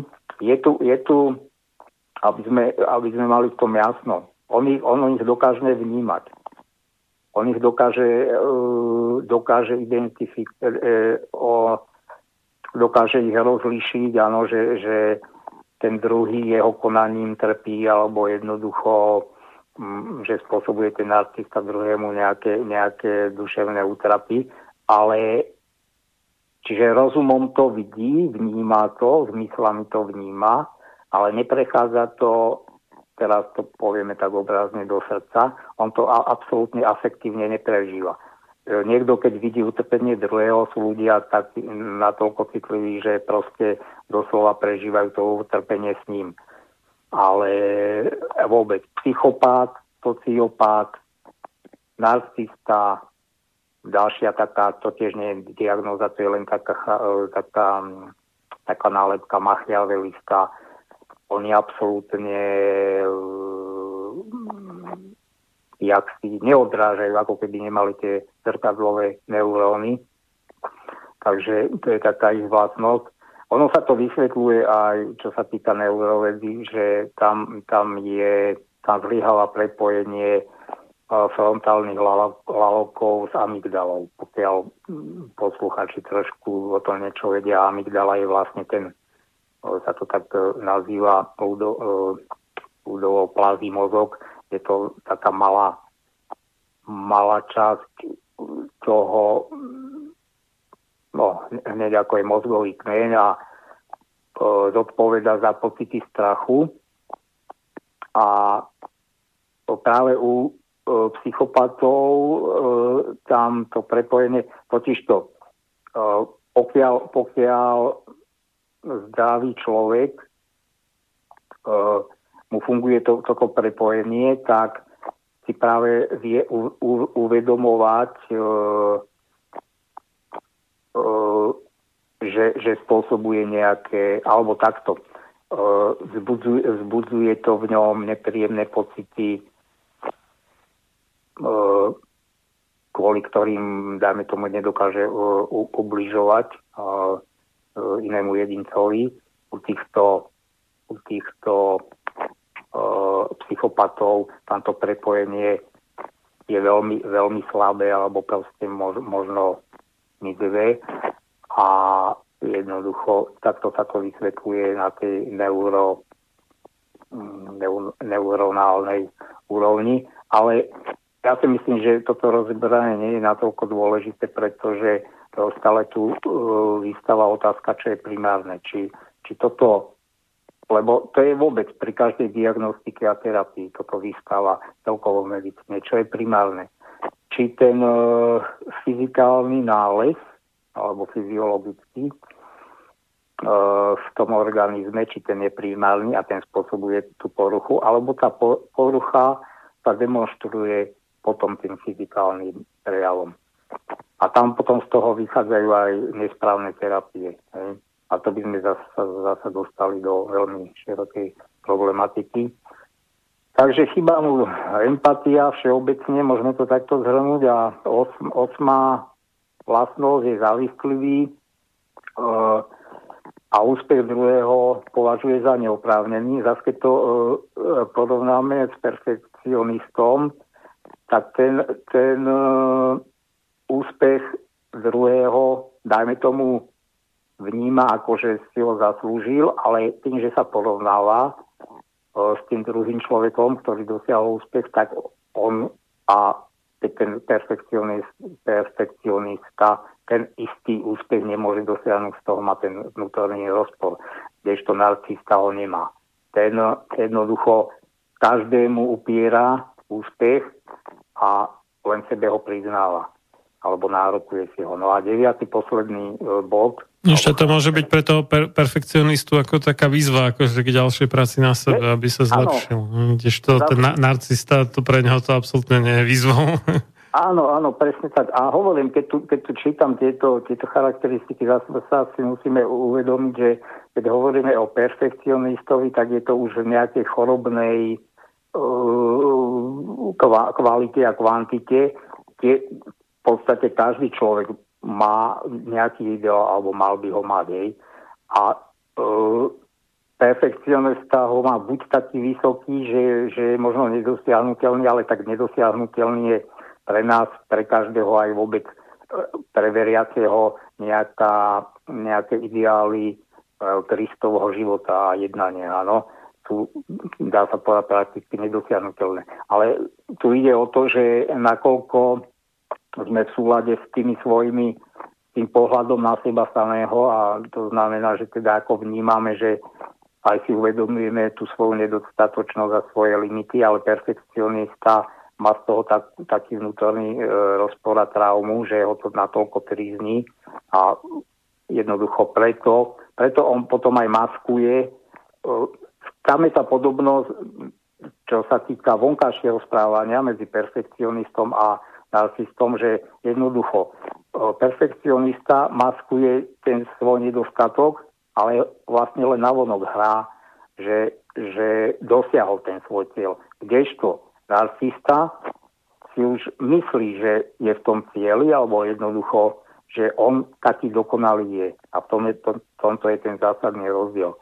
Pri tom Matovičovi mi to teda takto prikladá skutočne, že on, je, on má natoľko nízke, nízku sebareflexiu, že si absolútne neuvedomuje, že, že v jakom bode vývoja sa sám nachádza. No a deviata charakteristika e, narcista je arogantný, má pyšné chovanie a názory, e, ktoré sú vzhľadom k jeho vnútornému postoju autentické. No čo sa tým myslí? To je presne to, čo som povedal. E, perfekcionista tú svoju, nechcem povedať, že nadrádenosť, ale to, že má nejakú hodnotu, iba navonok predstiera, kdežto narcista si skutočne myslí, že tú hodnotu má takú, akú predstavuje o sebe. No. A je tu toho veľa, ja to nebudem všetko, skutočne.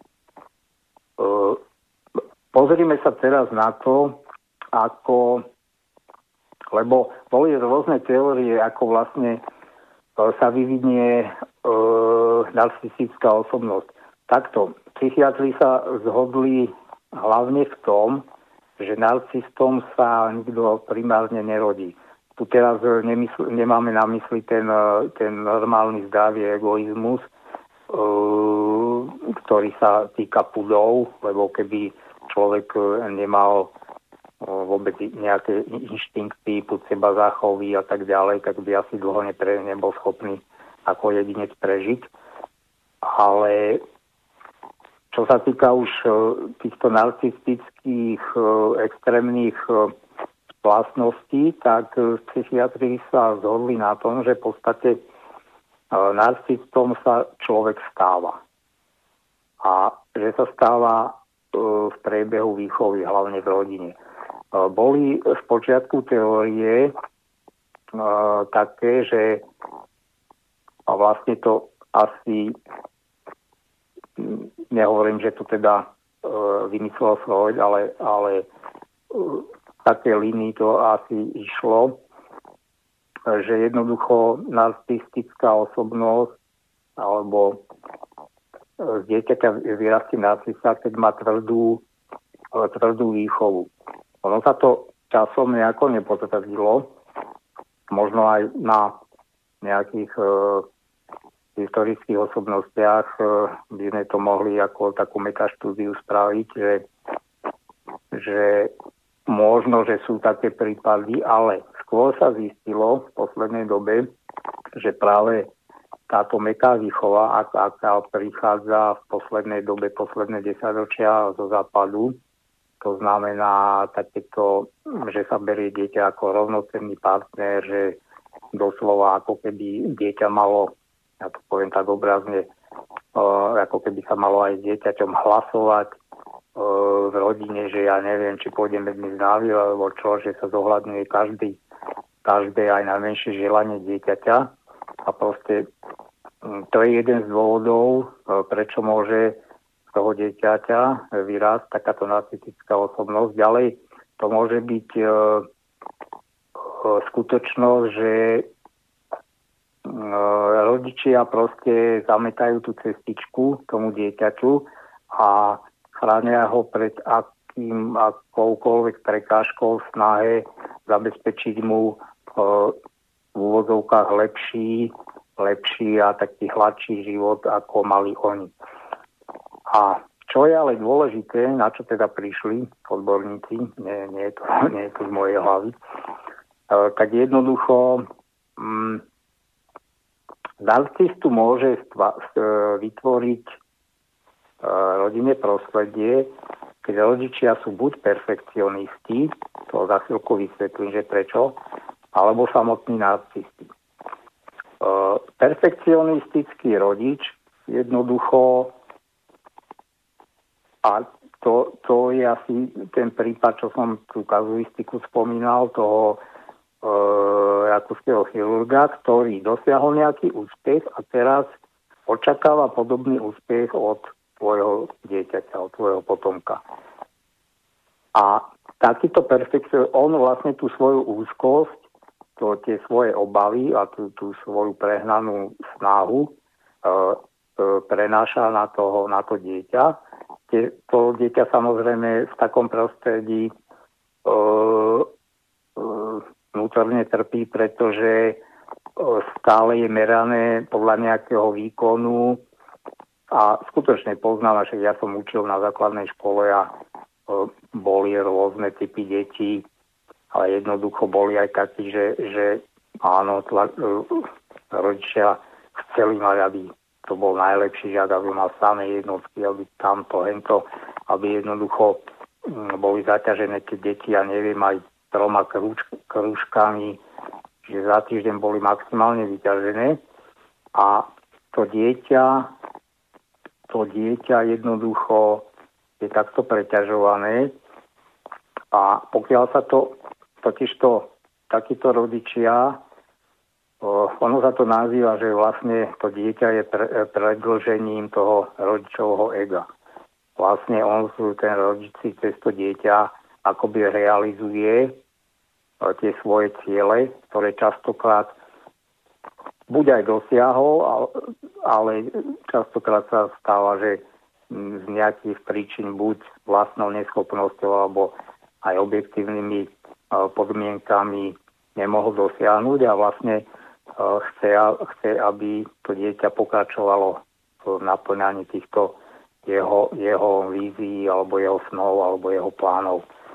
Uh, toto, toto by mohol byť jeden z dôvodov, ale ešte častejší dôvod, ako vznikne narcistické dieťa a potom vlastne jedinec uh, dospelosti, tak je vlastne to, že sa, že sa už k tomu dieťaťu, alebo rodič k tomu dieťaťu pristupuje presne takým štýlom, že to dieťa je jednoducho najlepšie.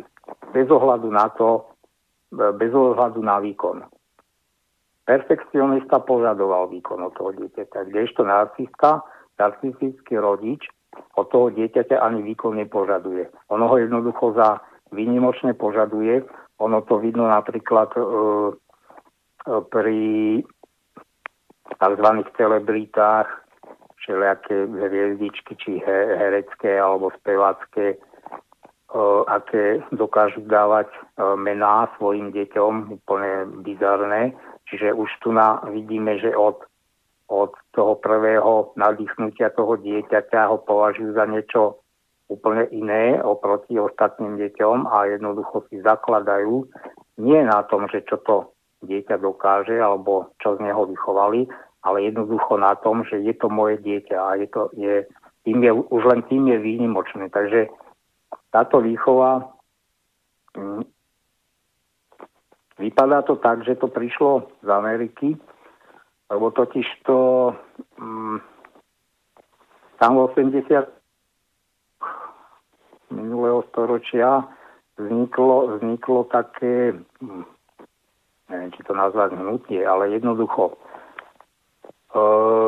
odborníci, psychológovia, psychiatri sa rozhodli, alebo akože prišli na to, že rodičia málo chvália svoje deti.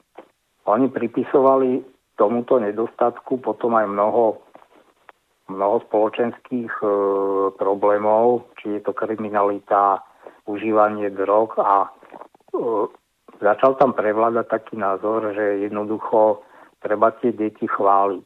Chváliť, chváliť, chváliť. E, lenže prišlo sa postupne na to, že, že to sebavedomie tých detí sa začalo nafúkovať a do, e, dokázali to aj štúdie, dajme tomu, lebo v Amerike žije pomerne veľa všelijakých imigrantov, hlavne alebo aj z Ázie.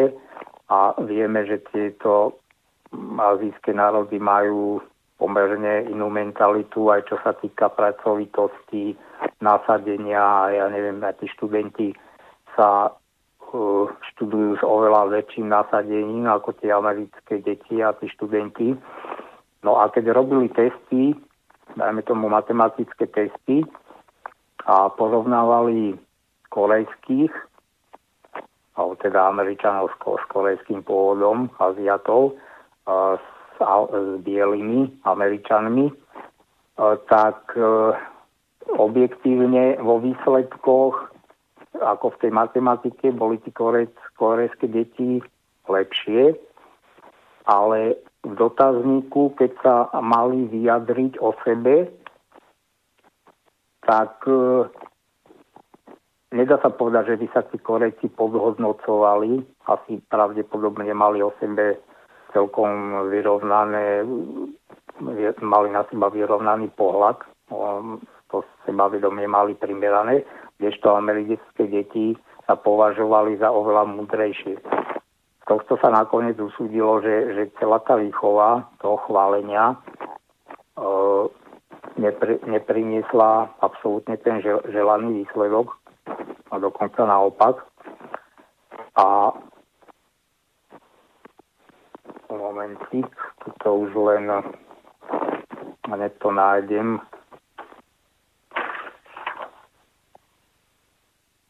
Áno, je to také falošné sebauspokojenie v podstate, že im sugerujú, že vlastne už ani nemusí áno. na sebe nejak mákať, že už sú, áno, už sú áno, dobrí. Áno. No. To nájdem, lebo... Tí, tí ako tie šikpončka sú takí ako driči, že tí sú akože tvrdí na seba aj na, na svoje deti a tak. A na druhú stranu, že mm, dosť Dosť často sú, povedzme, menej vynalezaví alebo tvoriví istým spôsobom, že to nahradzajú skôr tou vôľou. Môže byť. Lebo množstvo tých hm, všelakých vynálezov, patentov a tak ďalej, aj keď už sa to pomaly mení, ale že obvyklý scenár je, že nejaký dizajn, patenty a také sú na západe a potom sa to reálne vyrába niekde v Číne, vo Vietname a tak. Takže... že ako keby na západe bola tá hlava a na východe tie ako ruky, čo to vyrábajú. Hej. Takto, toto, toto nenájdem tak rýchlo, ale čiže tak, to, toto sú akože naj, najnovšie výskumy, ktoré, ktoré sa snažia vysvetliť vznik narcistickej poruchy, alebo prečo teda narastá aj počet ľudí. Tak to vidíme, vidíme to aj v súčasnosti na tej mládeži, áno. Bohužiaľ, na týchto generáciách, ktoré prichádzajú. E, nepamätám si meno toho študenta, ktorý, však to bola mm, veľká taká, mm, taká téma, čo sa navážal vlastne do iných, iných ľudí, že no z toho gymnázia, ne, viete, o čo išlo. Em, Emil, Emil Hodal. No, akí sú ostatní menej cení. A to, a to, je, to je presne uh, pravdepodobne tam celé aj to rodinné prostredie vyprodukovalo takéhoto jedinca. No, potom už to ospravedlnilo, tak to bola už len taká formalita, lebo to už sa nedalo nejako, nejako zahľadiť, ospravedlniť. Ale tu na, na tomto príklade to myslím, že krásne je vidno. Tam až taká výchova.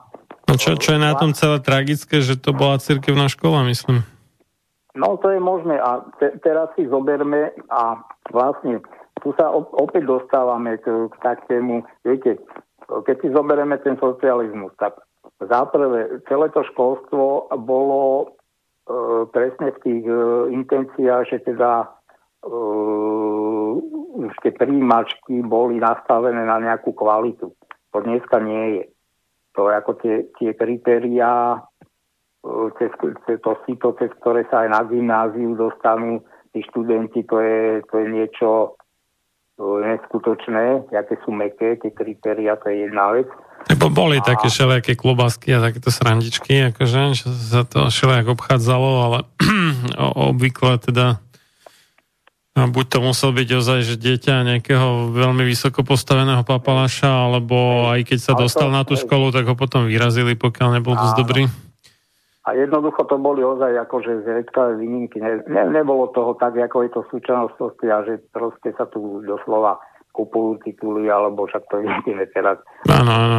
Vysoká škola svätej Alžbety je žiarivým príkladom toho. No, na tejto poskusnej vláde, ale no, to chcem povedať, ale vlastne že takto, takto v tých rodinách produkujú e, tie rodičia vlastne, vlastne ratolesti na, narcis, na narcistov, lebo keď si to zoberieme, každý z týchto e, politikov, ktorí, ktorí tam nejaký čas boli, majú na toľko, to, teda majú toľko peniaze, že, si, že tým deťom môžu dať súkromné, teda zaplatiť súkromné školy, čo vlastne za socializmu nebolo. Bola škola a bola škola, áno, proste bola štátna škola a koniec.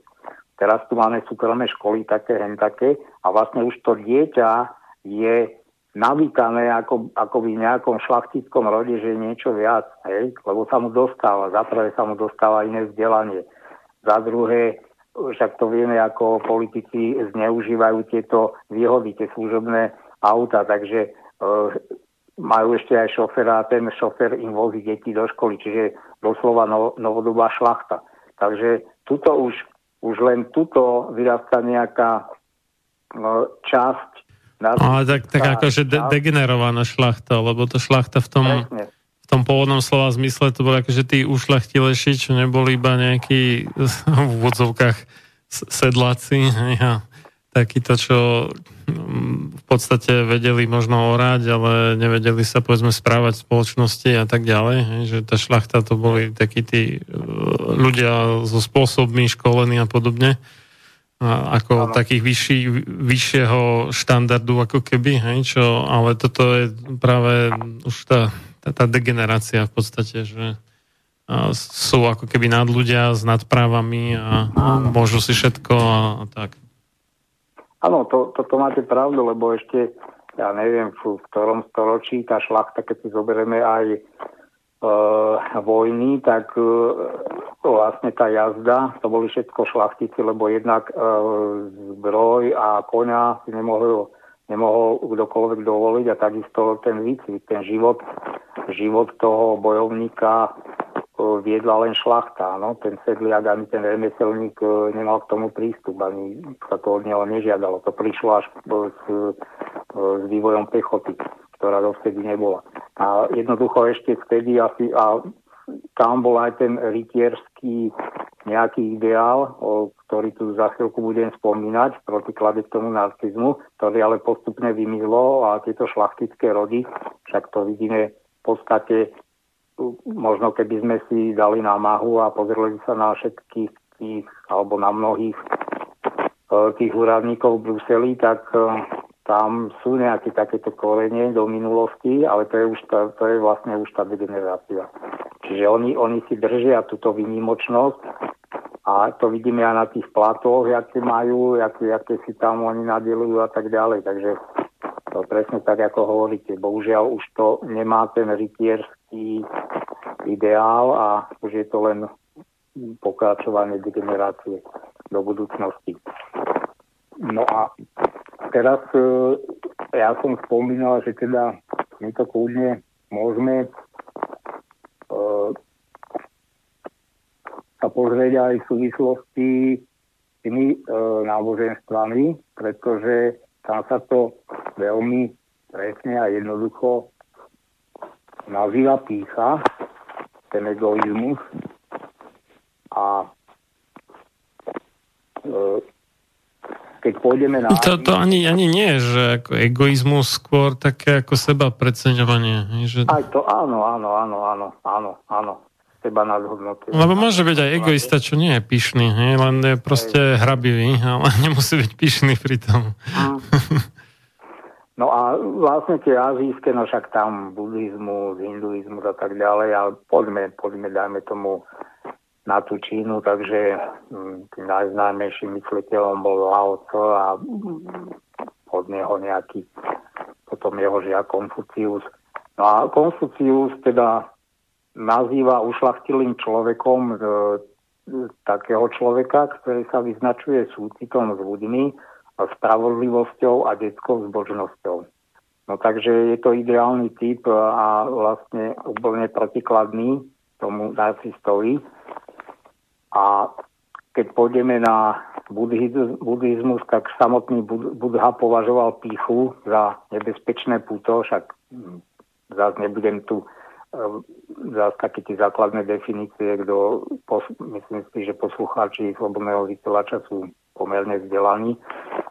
Takže pýcha bola podľa neho nebezpečné puto, ktoré človeka viaže k tomu strasti plnému cyklu, nazvanému samsára, aj k tomu vlastne znovu zradzovaniu, tým ďalším a ďalším životom, pokiaľ všetky tieto putá Nepo, nepotrhá a nejako vlastným úsilím nezničí. No a e, vlastne už táto pýcha v buddhizme je považovaná za neslobodu. Čiže únik z tejto neslobody sa deje opustením všetkých týchto žiadostí, pyšných, pyšných predstáv a žiadostí a cestou seba poznania a vlastne dosiahnutí nirvány, to je ozaj len tak stručne. No a v židovskom náboženstve tak citát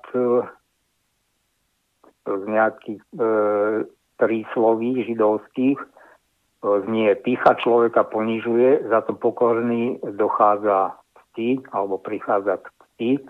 A asi najznámejší je výrok Šalamúna: pýcha predchádza pád a slávu predchádza pokora, alebo teda pokora predchádza slávu. No a sveté spisy Židov teda jednoznačne hlásajú, že veľký je jedine Boh.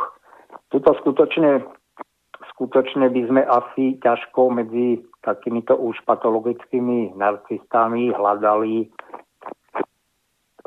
teraz nemyslím formálne, ale skutočne veriaceho človeka, hej. Nemyslím nejakého formálne, lebo vidíme, že aj kto, kto z týchto politikov kľudne, kľudne ide do kostola, alebo sa ukazuje v kostole. No, však jasné, však aj Kiska, no. po, po, podobnej no, psychopati, no, hej, ale a, a to je v podstate z ich hľadiska iba súčasť nejakej pé er kampane, proste sa no. ukážu, a aby získali nejaké sympatie veriacich a tým pádom voličov potenciálnych. No a ešte tuto teda Ježiš Nazarecký. Tuto je spravil autor tej knihy jen zaujímavý záver, ale neviem, či sa to dá tak chápať. Teda Ježiš údajne povedal: učte sa odo mňa, lebo ja som súcitný a pokorný zo srdca. No a autor knihy no, napísal tú knihu Rafael Bonelli, kniha sa volá Mužský narcizmus, tak z toho vyvodil záver, že, že stojí to za pozornosť, A jeho záver je, že pokore sa dá učiť. Takže to je to, k čomu sa zasa oblúkom dostávame, že jedna úplne takým patologickým narcistom sa človek nerodí, ale stáva sa výchovou, ale takisto sa dá od toho aspoň teoreticky odučiť, aj keď teda tí psychiatri ho- hovoria, že e, pokiaľ sa skutočne dostane narcista s takouto poruchou osobnosti k psychoterapeutovi, tak oni tvrdia, že je to veľmi ťažký oriešok, pretože neprijíma žiadnu terapiu, poučuje terapeuta a tak ďalej. Takže vieme si predstaviť, aká to musí byť práca. Častokrát, častokrát to skončí skôr, ako vôbec môže tá spolupráca rozvinúť. Mnoho iných diagnóz, ktoré existujú z oblasti psychiatrie alebo aj tých miernejších ako psycholo- psychológie, tak sú oveľa prístupnejší tí pacienti k nejakej terapii a narcista je asi ten posledný, ktorý je ochotný spolupracovať na svojej premene. Uh, takže tuto záver toho autora je, že teda narcizmus nie je geneticky daný a uh, zasa odvoláva sa na ten citát písma, že kto, kto ma chceš nasledovať, popri sám seba. Takže toľko asi k tým náboženstvám skutočne veľmi stručne, ale ešte tu nás svätý Augustín okolo roku štyristo nášho letopočtu napísal, že začiatkom každého hriechu je pýcha. Skutočne tam to síce nie z Biblie tých sedem smrteľných hriechov, ale vlastne dá sa povedať, že, že každý ten smrteľný hriech vlastne má korene tej pýchy. Takže vidíme, aký, aký je to hm, za prvé veľmi rozšírený fenomén, bohužiaľ už v poslednej dobe na svete.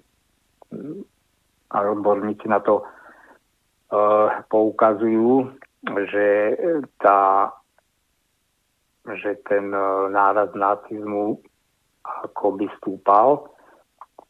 To budem citovať niektorých psychiatrov alebo odborníkov. Solomon Šimel, profesor židovskej výchovy a psychológie na americkej Hebrew ako hebrejskej univerzite, kriticky analyzuje súčasného ducha doby. Mieni, že pýcha bola povýšená z neresti na ctnosť. Zasa na druhej strane niektorí autori, napríklad Anton Baucher, v dnešnej dobe dokonca tvrdia, že dokážu odlišovať dobrú pýchu od zlej, dobrý egoizmus od zlého, dobrú sebelásku od zlej a dokonca aj dobrý narcizmus od zlého. Ono to trošku pripomína, je, neviem, či to bolo tiskové vyhlásenie alebo koho, o tom dobrom fašizme na Ukrajine. Že je dobrý fašizmus a zlý fašizmus. Asi to poznáte, nie? Čo to povedal? Neviem, kto to povedal, ale to... bolo, to, bolo to v tej situácii. Áno, lebo tam, keď tí, čo to boli, tí, bože, banderovci, nie? No, tam, tam tých skupiny viacej, ale áno. No, no. no a proste, keď tam pochodovali, takže to je ten dobrý fašizmus. No, takže asi tak. No, lebo, lebo banderovci teda bojovali nie proti, myslím, Červenej armády, takže z toho dôvodu, nie? Ono, ono tam bolo také, no. že, že oni no. najprv boli teda s, s tými nemeckými nacistami, ale potom no. na, nakoniec bojovali proti všetkým v podstate, aj proti nacistom, lebo pochopili, že ich tí Nemci podvedli v podstate a nechceli nejakú samostatnú Ukrajinu im dopriať. Takže potom sa naštvali aj na Nemcov nakoniec. Mm. No ale hovorím, čiže úplne nejednoznačná skupina, áno, ktorá... Mm. A to chcem povedať teda, že, že aj takto sa to politicky niekto, niekto dokáže to nie, takto vidieť, že dobrý fašizmus asi tak. No a tuto prečítam uh, jednu kritiku od Christophera Lasch. Lasch. Neviem, či sa číta Lasch. Lasch. Uh, v roku devätnásťstoosemnásť hlásal kultúru na narcizmu. No hlásal, on to vlastne kritizoval. A provokatívne postuloval, že nový dekadentný kult e, ochromuje západnú industriálnu spoločnosť. E, liberálni reformátori a sociálni inžinieri vraj spôsobili, že z charakterového typu narcistického neurotika sa stal všeovládajúci masový typ sedemdesiatych rokov.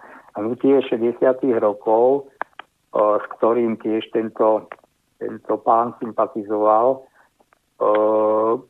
vlastne zača- začali vykladať ako narcistickú kultúrnu revolúciu. Tá podľa neho začala v znamení sebarealizácie, ale potom zabudila do slepej uličky hedonizmu, typické, typického nedostatočnosťou vzťahovej spôsobilosti a príčiny narcistickej deformácie americkej spoločnosti e, vidí v rozklade tradičných rodinných väzieb a v detských e, traumách, ktoré z tejto situácii vlastne vznikli. No. Ako u hippíkov? Áno, áno. Mm, no, tak to... áno. K tomu, k tomu ešte za chvíľku niečo, niečo dodám, ale vlastne to ukazuje presne na to, on to už v osemdesiatych rokoch e, vlastne konštatoval a ukazuje to vlastne na to, čo sa celkovo deje aj s tým el gé bé té a vlastne týmto genderovým šialenstvom a tak ďalej. To všetko, všetko, všetko vlastne vzniká, dá sa povedať, z toho nepochopenia týchto sociálnych inžinierov a týchto liberálov, nepochopenia, že, že je tu niečo, čo vlastne ľudí presahuje. A oni... oni považujú za mieru všetkého svoje vlastné ego a svoje vlastné pudy a vlastné, vlastné chuťky a požiadavky. A toto je skutočne, by sa dalo povedať, zánik civilizácie. Pokračujem teda v citácii, v tej kritickej. Vlastne kritizuje pohľad na mladých jogínov, to ešte z tej doby, áno, keď v tých šesťdesiatych rokoch bolo moderné cestovať a mladí Američania cestovali do Ázie a teda oznamovali sa s tými východnými učeniami, čiže kritizuje mladých jogínov upiera, upierajúcich pohľad na vlastný pupok a v súčasnosti na fitness, fitnessových fanatikov stále v pohybe na psychologických hlbačov v kurzoch seba skúš- seba skúseností na sektárov, ktorí sa odvrátili od sveta a na miliónom mladých, ktorí sa každý večer tanc, tancom na diskotékách, zamilovaní sami do seba a fantasticky vymodení, predvádzajú pred vlastnými zrkadlovými obrazmi. Toto je skutočne výstižné.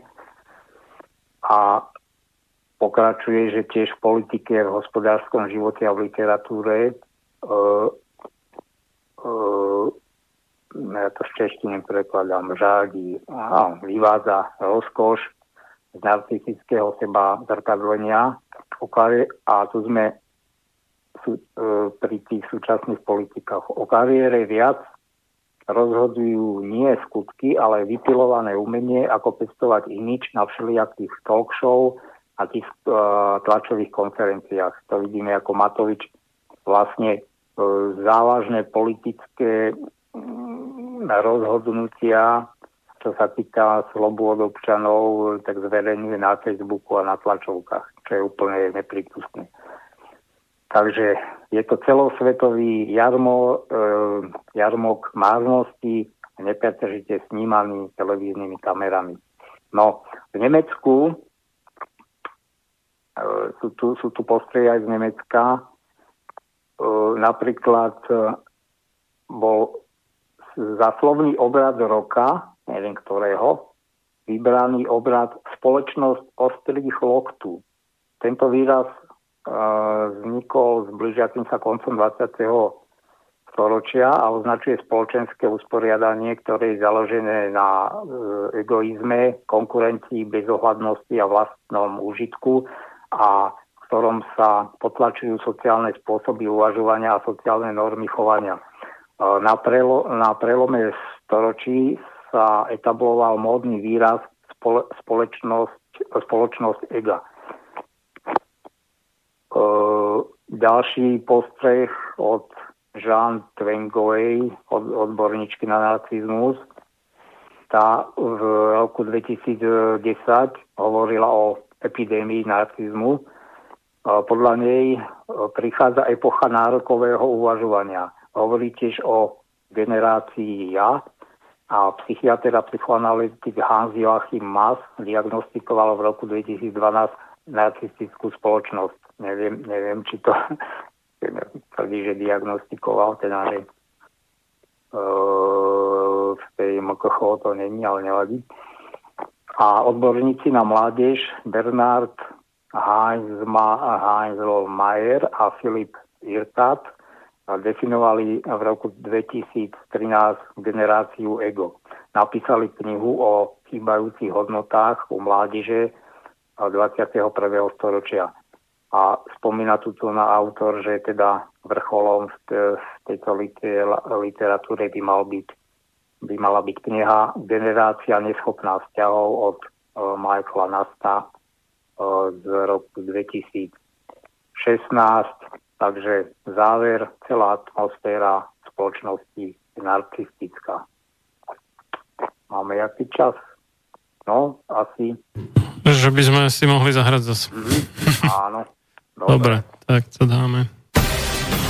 Nič veľkého, nič pekného, nič ľachetného sa nevytvorilo bez obete. Len slaboch sa k obetiam naučiť nemôže, ale duša vznešená horí po nich, lebo práve v obetiach svoju silu, svoje panstvo, duch ukazuje. Ľudovít Štúr. Počúvate Slobodný vysielač.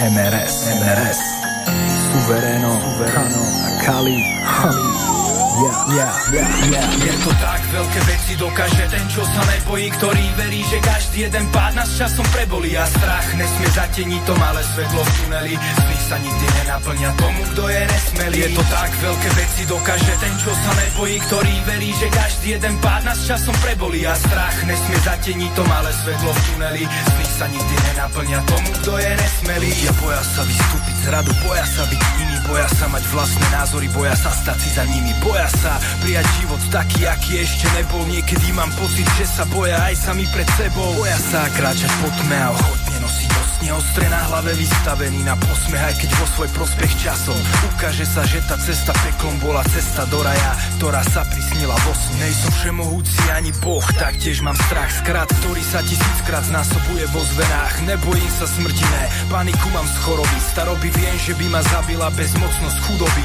ale príjmam ďalšie výzvy a tvrdí som každou ranou, na plecách mám tony, nepripúšťam si, že by som padol. Je to vo mne, v nikom inom, osud nemám vo hviezdách, keď chcem, aby si ma pamätali, nemôže mať strach. Je to tak, veľké veci dokáže ten, čo sa nebojí, ktorý verí, že každý jeden pád nás časom prebolí a strach nesmie zateniť to malé svetlo v tuneli. Sny sa nikdy nenaplňa tomu, kto je nesmelý. Je to tak, veľké veci dokáže ten, čo sa nebojí, ktorý verí, že každý jeden pád nás časom prebolí a strach nesmie zateniť to malé svetlo v tuneli. Sny sa nikdy nenaplňa tomu, kto je nesmelý. Paralýza strachu ťa udržuje v šachu, nepociťuješ radosť životu, nevieš priznať chuť. Je to balvan, ktorý tlačíš pred sebou jak Sisyfus a želá si len, aby sa rozpadol na kus prachu.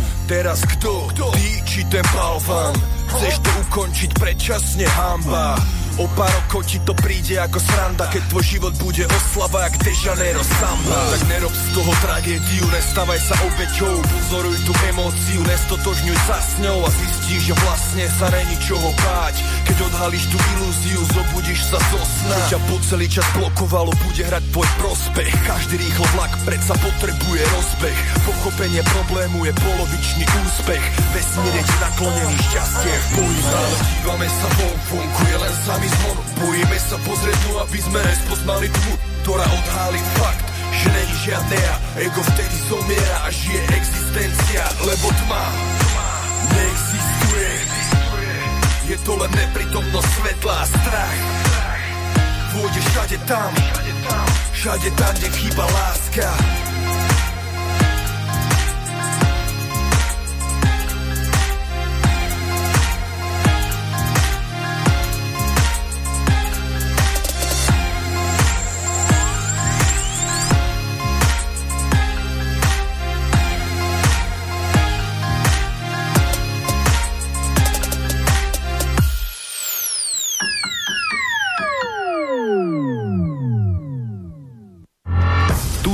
reláciu počúvate vďaka vašim dobrovoľným príspevkom.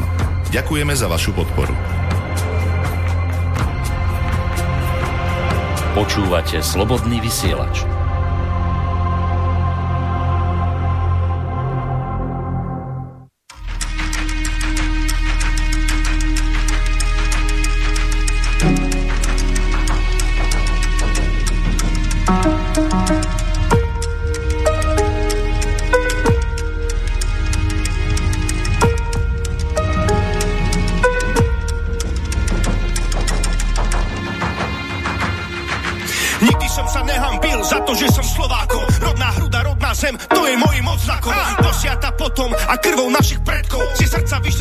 Bolo mnoho svedkov, rovnako aj každý nový život vyšiel z nej. Je to ako dej, ktorý odohral sa v nej. Od rodičov po staročia tradície kolovali na deti a ich deti ich verne posúvali. V hrudi nám bije slovanské srdce, v žilách nám koluje slovanská krv. V kostoloch sa ozývajú mohutné zvonce, myslíme na budúcnosť, nebuďme ako ovce. Za rodinu, za nás, za tie naše deti, za tie naše tradície, za tú našu hrdosť, za to naše Slovensko, čo potrebuje pomoc. Je najvyšší čas zastaviť tú zlosť. Zrodila sa pieseň zo života v duchu tradícií, dáva nám to nádej do lepších pozícií. V žilách nám koluje vášeň a hrdosť, vystríme chrbát pokory, už bolo dosť. Slovania sú známi tým, že nosia v sebe ľudskosť, máme tu však parazitov, čo nemajú cudnosť. Chcú nás iba rozdeliť a poštvať proti sebe, len si na to spomeň, nech v hlave ti nej. Ja som na môj národ veľmi, veľmi hrdý. Možno môj prejav vyznie ako tvrdý. Hodnoty života, láska a viera, v mojom srdci není diera, preto viera v nádej neumiera. Za rodinu, za nás, za tie naše deti, za tie naše tradície, za tú našu hrdosť, za to naše Slovensko, čo potrebuje pomoc. Je najvyšší čas zastaviť tú zlosť. Učili ma od malička milovať a zároveň aj preukázať city, slabosti, pokoru, nehambiť sa za pocity, za svoju lásku, za svoje emócie a za vlastnú názor. Hrdý na svoju zem, nejsom žiaden blázon. Kráčame po zemi, po ktorej kráčali iní. Bojovali za slobodu, neboli bez viny. Boli utlačaní, no nikdy nevstali sa. Bojovali, trpeli a stále modlili sa. Preto ak ťa uražajú slová, nehambi sa. Toto nepochopí len zapredaná krysa. Pusti si túto pieseň a v mysli uvoľni sa. Za rodinu, za nás, za tie naše deti, za tie naše tradície, za tú našu hrdosť, za to naše Slovensko, čo potrebuje pomoc. Je najvyšší čas zastaviť tú zlosť. Za rodinu, za nás, za tie naše deti, za tie naše tradície, za tú našu hrdosť, za to naše Slovensko, čo potrebuje pomoc.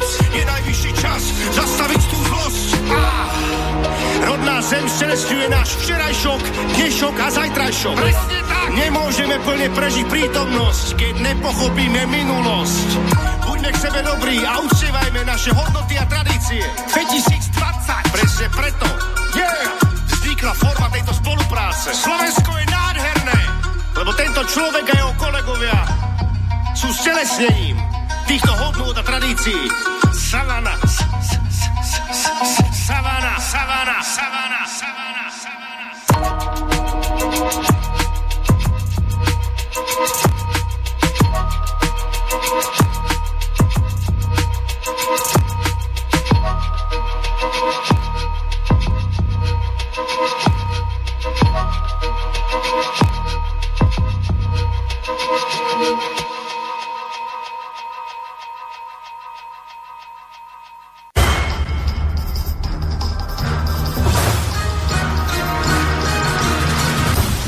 Preto nech neprejde jediný deň bez toho, aby ste vy, Slovania a synovia týchto kmeňov, nevykonali jediný dobrý skutok pre svoj kmeň.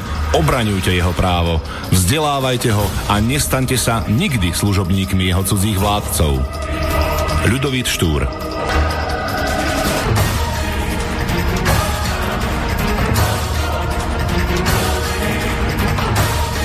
Počúvate Slobodný vysielač.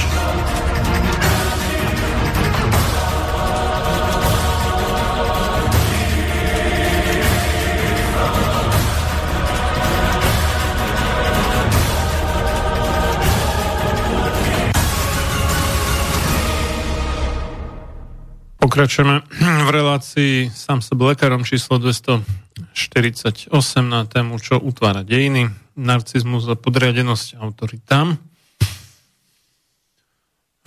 Došlo nám pár e-mailov. na našu e-mailovú adresu studio zavináč slobodný vysielač bodka es ká, tak by sme ich mohli pozrieť.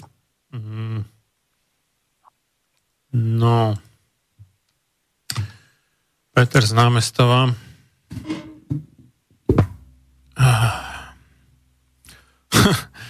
Težme sa, máme slovenského Hitlera, no. To je také vtipné. Neviem, z čoho by sme sa mali vytešovať, ale to, to je asi vedľajšie. Potom Milan písal: Dobrý večer, treba zase pripomenúť českého doktora Koukolíka, neuropatológa, ktorý tvrdí, že psychopati sa delia na dve skupiny, na úspešných a neúspešných. Neúspešní sedia vo väzení a úspešní v parlamente. Alebo vo vláde, by som dodal. na svoje tvrdenia má na svoje tvrdenia má ako neuropatológ dôkazy. No, v zátvorke asi snímky z cé té, z CTčka. Vidieť prednášky na YouTube a vystúpenia v českej televízii. No, OK.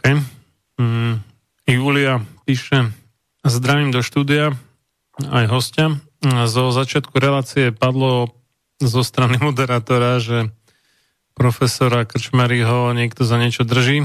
Mám za to, že to, čo Matelko predvádza, je dôkaz, že aj jeho niekto za niečo drží. Aj keď v spojitosti s tou diagnózou sa to nevylučuje, či... A, áno, á, áno, určite, však ako keď boli naklusaní hneď e, nasledujúce ráno po voľbách na americkej ambasáde, tak to asi hovorí za všetko. Takže určite áno, akurát sa snaží pred, predvádzať alebo predstierať, že, že je pánom situácie, čo reálne nie je. Ale áno, áno, áno. V rámci toho narcizmu ako chce vytvárať taký falošný obraz o sebe. Áno, áno. A zase Peter z námestova, že, že no chlapci, kedysi sa hovorilo aj dialo, ak si psychicky labilný, už ti pomôžu iba súčany, ale ten psychiatrický ústav tam už zrušili. Tak čo teraz, že by pezinok? No, tak sú aj inde, ale... Toto, toto neviem. Dobre, tak to je zimelo zatiaľ všetko. Mhm. Dobre, máme do koľkej? Do dvanástej? Či teda do dvadsiatej štvrtej? Štandardne, do pol dvanástej. A tak Aha. keby Aha, sme dobre. sa nezmestili, tak môžeme až do dobre, dvanástej. Dobre, dobre, dobre. Tak do tej dvanástej to ich to stihneme. Takto. Tu už len jeden doplnok k tým príčinám. To sú také všeobecnejšie príčiny, ktoré tu bohužiaľ z toho západu prišli posledné desaťročia. No ono to začalo vlastne e, emancipačným hnutím a tým pádom, e, jak si sa začala vytrácať tá prirodzená e, funkcia otcovstva alebo otca, tak ako to bolo ešte, ja neviem, v päťdesiatych alebo možno aj šesťdesiatych rokoch minulého storočia. A týmto príchodom genderovej rovnosti sa to ešte viac prehlbuje tento problém a aj tam potom vznikajú, vznikajú vzniká podhubie alebo podmienky pre, pre vznik narcistických osobností. Takže keď ešte tá funkcia otca bola taká klasická, tak fungovalo to, že otec bol nejakým vzorom pre tie deti, hlavne teda pre toho syna, ale aj pre tú dceru samozrejme, pokiaľ teda samozrejme bol aj on nejaký psychicky vyrovnaný. Takže dával nejaké vedenie tým potomkom a hlavne stanovoval hranice. Čo dneska v tej výchove de facto dá sa povedať, že funguje už v maloktorej rodine. Jednak sa tu pretrhajú tie väzby častokrát aj z tých ekonomických dôvodov, keď mnoho, mnoho otcov pracuje, dokonca aj ženy pracujú v zahraničí, takže tie deti sú bez e, jedného rodiča a potom sa to odráža na tej výchove. E, na druhej, ďalšia súvislosť je tá, že skutočne tá pracovná vyťaženosť tých e, rodičov je oveľa vyššie ako za toho socializmu. To znamená, že nemajú toľko času na tie deti, takže opäť tam dochádza k deficitu nejakej výchovy. No a takže ten otec mal klasicky takú tú úlohu, možno tú silovú, by sme to nazvali, tých silových zložiek. Tá matka mala skôr tú takú och, toho ochrancu a bola takou citovou oporou. Toto sa bohužiaľ vytratilo z tej rodiny a je to tiež jedna z príčin, ktorá môže mať vplyv na vznik narcistického dieťaťa. A k tomuto, k tomuto problému existuje veľmi dobrá kniha od Zimbarda a o tom Zimbardovi si hneď za chvíľku povieme, lebo už prejdeme na tú druhú časť dnešnej témy. A tá knižka vlastne o tomto fenoméne, čo sa deje na západe a ktorý už prenikol aj k nám do Európy, volá sa Odpojený muž a vlastne pojednáva o generácii mladých mužov, hlavne v Amerike, lebo Zimbardo teda pôsobí, je to Američan, je to psychiatr alebo sociálny psychológ a hlavne sa zaoberá v tej knihe vlastne ako mladí muži. Vidíme to už aj na Slovensku, ale vlastne to má pôvod v Amerike, že jednak nechcú odísť z rodiny. Volá sa to už, má, je, na, je na to slovné spojenie mama hotel, teda že do vysokého veku ostávajú pri matke, spoločnej domácnosti, častokrát sa nechajú aj živiť tými rodičmi. Prepadajú pod vplyvom týchto nových technológií vlastne hraniu počítačových hier alebo uh, vzťahy nahradzujú četovaním a, a proste intimné vzťahy nahradzujú sledovaním uh, pornografických filmov. Takže veľmi stručne o tejto knižke, koho to zaujíma, tak veľmi, veľmi odporúčam. No a teraz poďme na ten protipol. Protipol vlastne celý ten zbytok e, národa alebo každého štátu, to sú tí bežní občania a všetci, všetci, ktorí sú nejakým spôsobom podriadení, musia alebo musia byť podriadení e, týmto politikom a týmto narcistickým osobnostiam alebo častokrát až psychopatickým alebo so, e, e, sociopatickým osobnostiam a e, ukážeme si, toto bude e, podľa mňa desivejšie, čo teraz uvediem. Možno mnohí poslucháči e, sú s tým oboznámení. Oni prebehli v Amerike dva také veľmi významné e, experimenty e, z, z oblasti sociálnej psychológie. Prvý bol, myslím, že v roku šesťdesiat, neviem koľko, bol to rok po moment, ja ti to otvorím, bolo to bol to rok po Eichmannovom procese v Jeruzaleme, no v roku devätnásťstošesťdesiatjeden, a vtedy získali také otázky medzi odborníkmi, že ako bolo možné vôbec, že dochádzalo k takýmto brutálnym neľudským činom e, počas druhej svetovej vojny a v koncentračných táboroch. Takže odborníci sa nad tým zamýšľali, hľadali odpovede. A veľmi dobrý experiment vymyslel Milgram a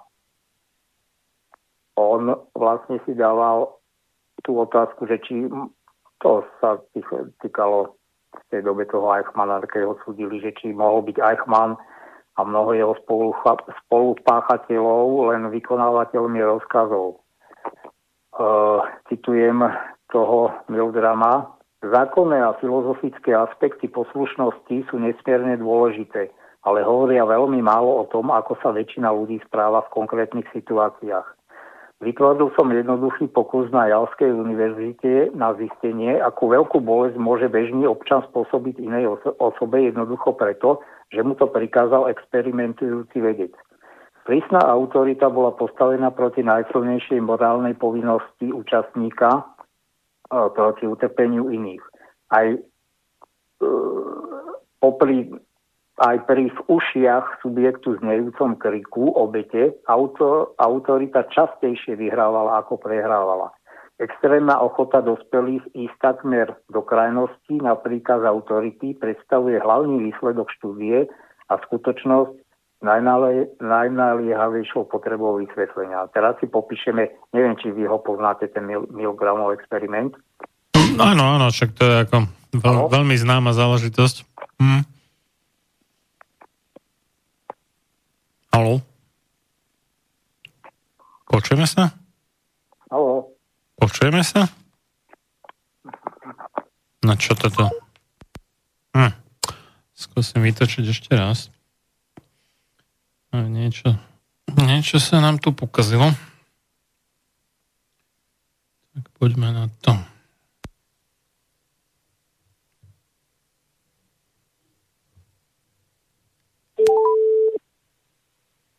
No neviem, či... Počujeme sa teraz?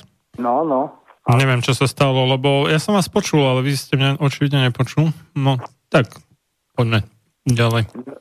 Dobre, takže popíšem, neviem, či ho poznáte. Áno, áno, poznám to, to je a ako notoricky známa záležitosť, myslím. Je, no ale ja ho tak čítam. Dobre. A, e, pre tých, čo ho nepoznám. Takže e,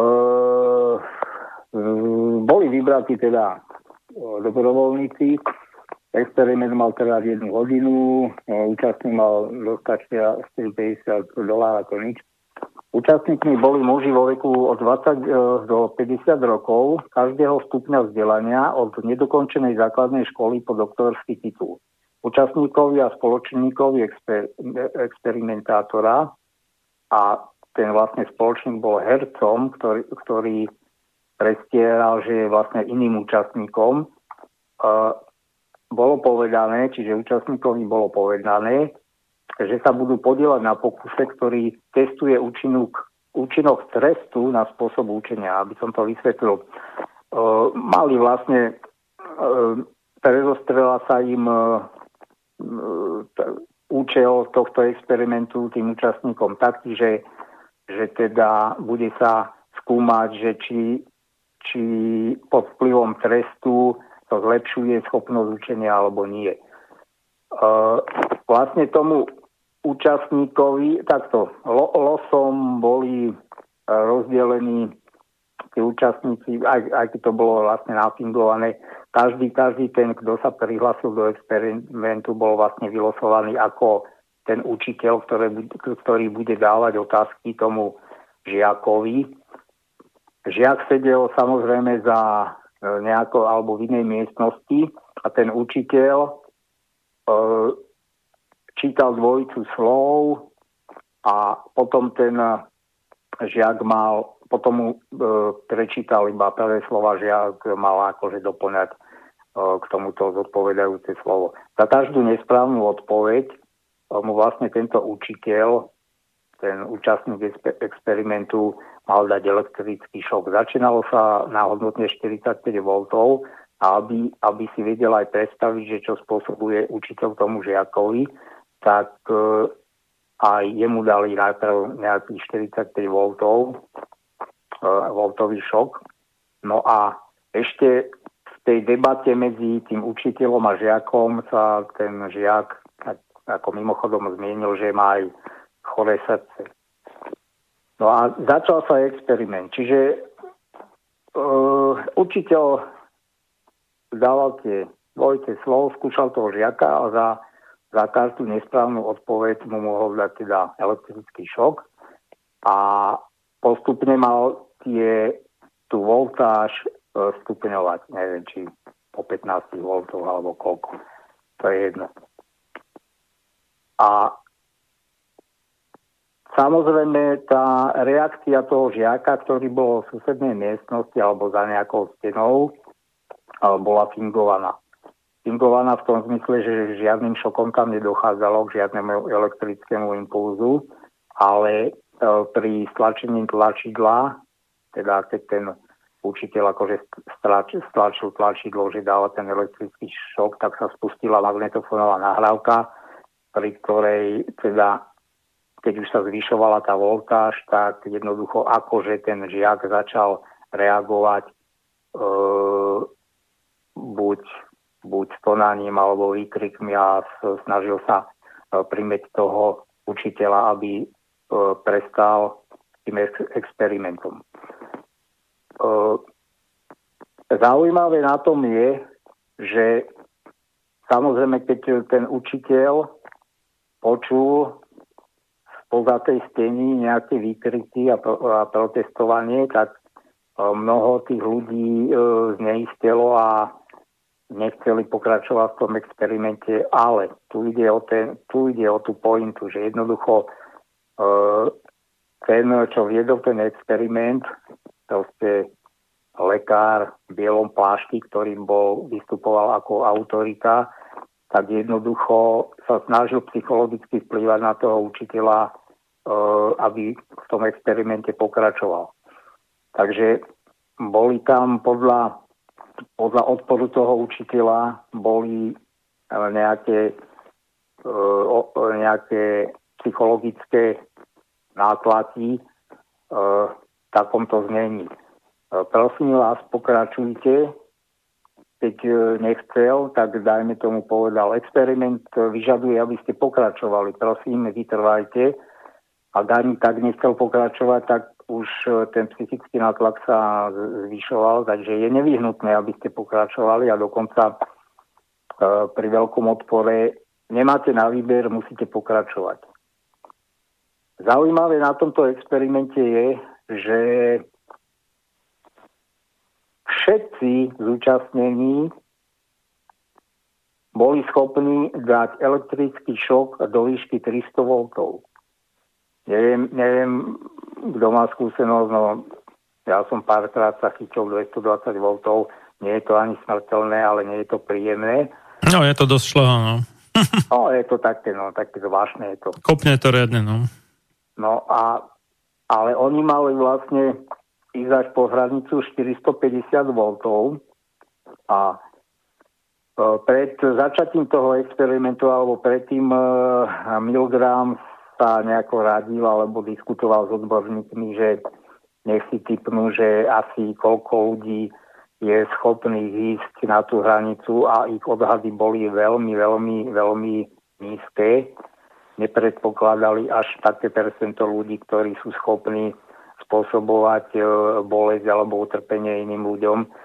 A tu len musím e, dať takú vsúku, že m, v týchto popisoch, keď nájdete na internete popis tohto experimentu, tak sa tam potom sa to klasifikuje ako, že, že e, tí účastníci prejavovali sadistické správanie. No nie je to tak, lebo sadizmus sám o sebe je akože e, psychiatrická diagnóza. Skutočných sadistov je možno približne ako homosexuálov e, populácii štyri percentá. To nájde úplne o niečo iné. Títo, títo účastníci, nikto z nich, a možno, možno, možno skutočne aj nejaký sadista medzi nimi bol, že keby sa diagnostikoval, tak by sa aj našiel sadista, ale to percento tých zúčastnených, ktorí boli schopní pod vplyvom autority a vlastne len, len, len psychologického nabádania prekročiť takúto hranicu, sa nakoniec ukázalo šesťdesiatjeden až tuším šesťdesiatpäť percent. Takže približne šesťdesiatpäť percent ľudí bolo schopných udeliť štyristopäťdesiat voltový šok tomu žiakovi. Samozrejme, tie reakcie, ja som videl, nepodarilo sa mi, veľmi dávno som videl z toho aj, lebo týchto experimentov sa potom zopakovalo po celom svete veľký počet. Jednak aj z toho dôvodu, že odborníci si chceli preveriť, že nakoľko, nakoľko tie výsledky zodpovedajú skutočnosti a bohužiaľ e- výsledky potvrdili to, čo Milgram akože zistil. On, on samotný Milgram spravil tuším devätnásť modifikácií tých experimentov a to napríklad takým e, spôsobom, že čo je tiež veľmi zaujímavé, veľký vplyv má aj blízkosť tej autority na toho učiteľa. To znamená, keď sa ten, ten muž v bielom plášti priblížil k tomu učiteľovi a, a žiadal, teda aby pokračoval v, v tom experimente, tak tá podriadenosť autorite sa zväčšovala. Keď sa vzdialil, to je, čo je úplne logické.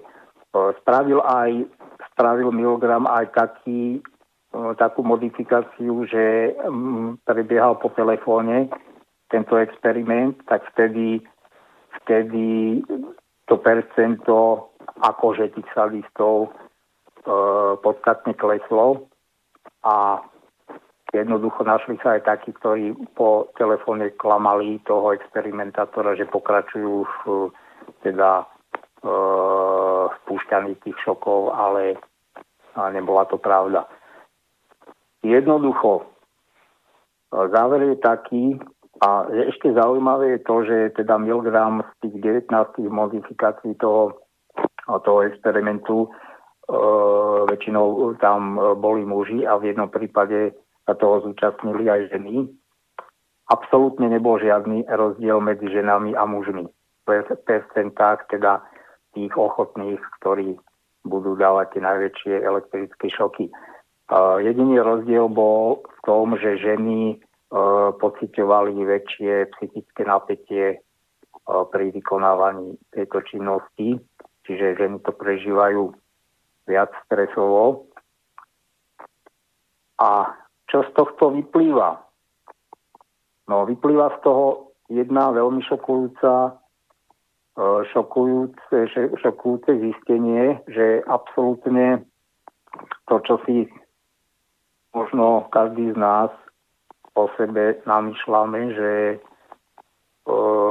že by sme nespravili za žiadnych okolností, tak stačí veľmi malá zmena okolností a podmienok a sme ochotní robiť dosť nemorálne veci.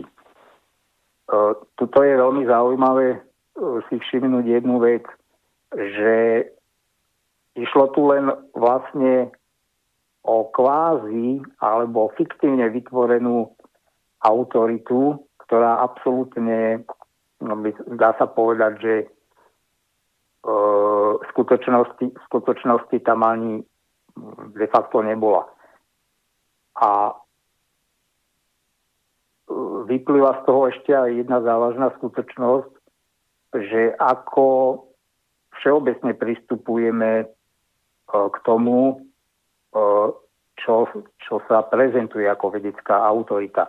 Totižto my prikladáme ešte stále, alebo no, ešte stále, jednoducho prikladáme vede a stačí nám častokrát nejaké, čítame, čítame v novinách alebo v nejakom článku, že americké veci, tak to už v tej relácii takto poznamenala, že už je to aj spropanované, toto slovné spojenie, ale stačí, že, že tam vidíme napísané, ja neviem, rem, rem, renomovaný alebo... A toto nám stačí na to, aby my sme to brali autoritu. A toto presne sa stalo pri tomto pokuse. A teraz si predstavme, že... No oni, tí, tí veci sa dnes ako dostali na úroveň niekdejších nejakých náboženských vodcov alebo gurúov a tak, ktorým sa pa- paradoxne, akože sa im verí. Nie? Že to je úplne ako popred, popredte vedeckého prístupu, ale napriek tomu to takto funguje. No ale tu, tu si, tu, keď pôjdeme na samotnú podstatu toho experimentu, tak by sme si mali uvedomiť ešte jednu závažnú súvislo, že... A? Lebo ja som videl jeden, jeden, jeden záznam toho, už nie, nie priamo ten Milgramov, lebo tuto aj na Wikipedii píšu, že je to veľmi ťažko, sa to dá niekde dohľadať, ale nie, z tých novších experimentov. Bolo to fakt desivé sa na to pozerať a potom, potom bola aj debata s tými teda účastníkmi a fakt som nechápal, hlavne, bolo zaujímavé, že to, čo som ja videl, tam boli aj ženy, aj muži, alebo teda minimálne jedna žena. No a to bolo jak, keď tá žena sa k tomu vyjadrovala, tak proste, že to musím tak povedať, jak teliatko, ktoré ani nevie, o čom to celé bolo, hej. To je ako, že proste sa to od nej chcelo, tak to urobila. Ale bol tam jeden chlapík, ktorý jednoducho sa e, v určitom momente zdvihol, dá sa povedať bez slova, alebo niečo tam zaprotestoval, zdvihol sa a odišiel. A tu chcem poukázať na to, že e, celé... prebiehal v podstate ešte, nazvem to tak, že v mierových podmienkach. To znamená, že skutočne ten, ten uh, účastník mohol kedykoľvek sa zdvihnúť nesúhlasne a odísť. Nič by sa mu nestalo.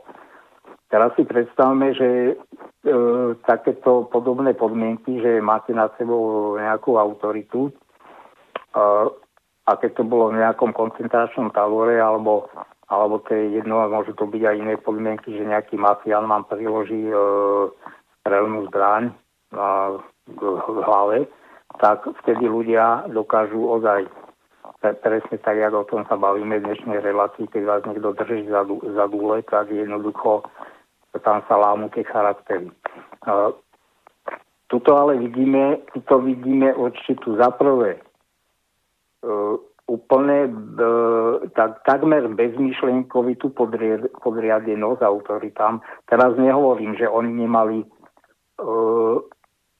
samotným, samotným účastníkom to spôsobovalo stres, lebo si uvedomovali. Pokiaľ to neboli psychopati, že, že nedokázali vnímať to cudzie utrpenie, tak skutočne mali z toho samotný stres. Čo je ešte zaujímavé na tomto experimente, že za súčasných podmienok by pravdepodobne ani nemohol vzniknúť takýto experiment, lebo už účastník experimentu musí byť v plnej miere oboznámený s podmienkami, čo vtedy vlastne časť toho im zamočali, lebo ináč by to ani možno neprebehlo. V tom je, v tom je aj jedinečnosť toho celého. A tak si tak teda sa opakovali tie experimenty aj, aj napriek tomu, že tam boli takéto výtky, že to bolo na, na nejakej hranici etiky. Ale v inom článku od Radkina Honzáka to, ktorý tiež popisuje tento experiment, našiel som tam jeden údaj, ktorý som nikde inde nenašiel. Je otázka, či je pravdivý, ale on tam píše, že v Nemecku sa pri opakovaní pokusu našlo dokonca osemdesiatpäť percent poslušných. že, že Nemci sú takí poslušnejší než Američania, nie? No, viete, lebo ja, ja dosť sa zaoberám týmto nacizmom a tak, a vlastne po tej psychologickej stránke ma to zaujíma. A ja fakt nadobudám dojem, že, že je to ich národná povaha a jednoducho e, tá poslušnosť a vykonávanie tých príkazov, však videli sme to aj na všetkých tých procesoch na Norimberskom a aj tých následných, čo som spomínal, vlastne s tým Igor Farbenom a tak ďalej, tak oni absolútne nemajú.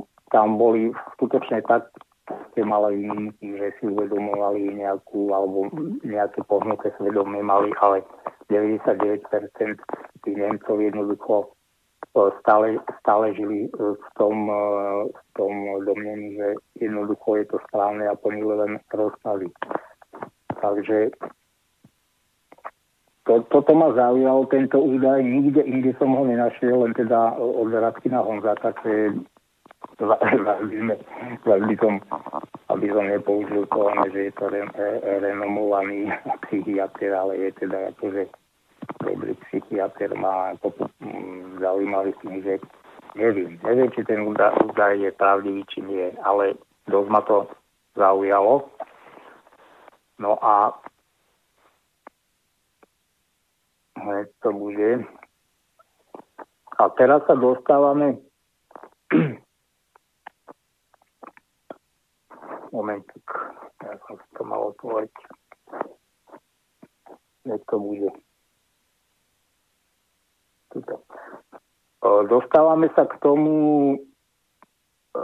teraz k tomu vysvetleniu že čo vlastne tie masy uh, ako ovplyvňujú tie dejiny. Takže tu, na tomto experimente sme videli, ako, ako ľudia sa dokážu prepožičať, aj keď možno neochotne, ale pokiaľ, pokiaľ ešte tam zatlačíme alebo zatlačíte nejakým, nejakým výraznejším tlakom, a v súčasnosti to vidíme, však celé to uh, akože dobrovoľné testovanie, uh, tam bol psychologický nátlak uh, zo strany zamestnávateľov, vlastne hrozi, hrozilo, že tí ľudia sa nedostanú do práce alebo, alebo prídu o prácu. Áno. Takže stačí takýto nie ani extra veľký tlak a ľudia sú och- ochotní zrádzať jednak svoje ideály, ale čo je horšie, že s vlastným konaním dokážu spôsobovať nepríjemnosti ďalším okolo seba alebo aj svojim rodinným príslušníkom a tak ďalej. A hovorím, keby, keby už v podstate to môžeme aj očakávať, tento vývoj.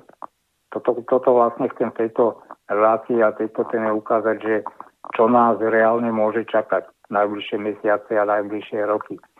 Proste nie je to žiadny, žiadna konšpirácia, toto sú e, seriózne experimenty, ktoré o tej ľudskej povahe, o ľudskej psychike povedali e, o mnoho viac ako mnohé, mnohé teoretické e, nejaké analýzy a tak ďalej. A teraz, keď sa pozrieme na ten samotný nacizmus, vlastne každý, každý máme nejakú predstavu, že, že ako vypadá zlo. Nikto, nikto by nepovedal pred desiatimi rokmi alebo pätnástimi, keď sa pozrel na, na Matoviča alebo na kohokoľvek z tých politikov, že je to stelesnenie zla. Ale pozrime sa napríklad na toho samotného Eichmanna. E- Hanna Arendtová, vlastne židovská filozofka, v tom čase ona sa zúčastnila, zúčastnila tohto procesu s Eichmannom a písala odtiaľ reportáž. Vychádzalo to v nejakej tlači americkej a potom napísala o tom aj knihu. Tak napísala o Eichmannovi toto. Všedný až nudný dojem, aký bývalý nacista pôsobil, šok, šokoval Arendtovú. Všimla si, že Eichmann nemal výrazne nadpriemerný intelekt. Takisto nemal poruchu osobnosti, nebol fanatikom, pravdepodobne ani antisemitom. Jeho slovný prejav bol akurát plný fráz a klišé. Tuto si dovolím, dovolím e, takú poznámku opäť e, ohľadne Matoviča, lebo to je stále... Tam, tam tiež sa opakujú tie frázy a klišé, ako, ako porazíme hnusobu, ako... Atomová zbraň. Atomová zbraň. No to sú proste také blúdy a nezmysly. Ako Hitler a Goebbels by sa tiež nemuseli hanbiť za to, čo Matovič predvádza. A teraz vlastne to... Ja viem, ja viem, že to znie veľmi tvrdo, keď ho porovnávam až s takýmito osobami, ale jednoducho tá podobnosť tu je v, tej, v, tej, v, tej, v tých myšlienkových pochodoch týchto ľudí. Takže pokračujem. Jeho slovný prejav, teda Eichmannov, bol akurát plný fráza klišé, čo dokazovalo, že viac ako nadbytok myšlienok, hoci i zvrátených, ich má nedostatok. Toto je skutočne príznačné. Toto sa ale veľmi týka táto charakteristika mnohých úradníkov a týchto poskokov a posluhovačov, po, po, po, prisluhovačov systému, aj to vidíme v dnešnej dobe, že jednoducho nemajú vlastné myslenie. Oni preberajú nejaké, nejaké frázy od, od svojich vodcov a jednoducho vykonávajú to, čo im je nariadenie. A tam to proste končí. Preto oni nemajú ani potom nejakú sebareflexiu a dá sa povedať ani nedokážu dovidieť e, dokonca následky svojich činov. Pokračujem v citácii. V citácii. Dôvod, prečo kázal páchať zverstva, preto mohol byť jednoduchý. Kariéristovi, akým bol Eichmann, chýbala schopnosť sebareflexie, predstavivosť, empatia. A len tomu jeho prípad priviedol k slavnému termínu banálne zlo. Zlo nemá zložitý motív, ani hĺbku. Je povrchné, tvrdila vo svojej známej eseji.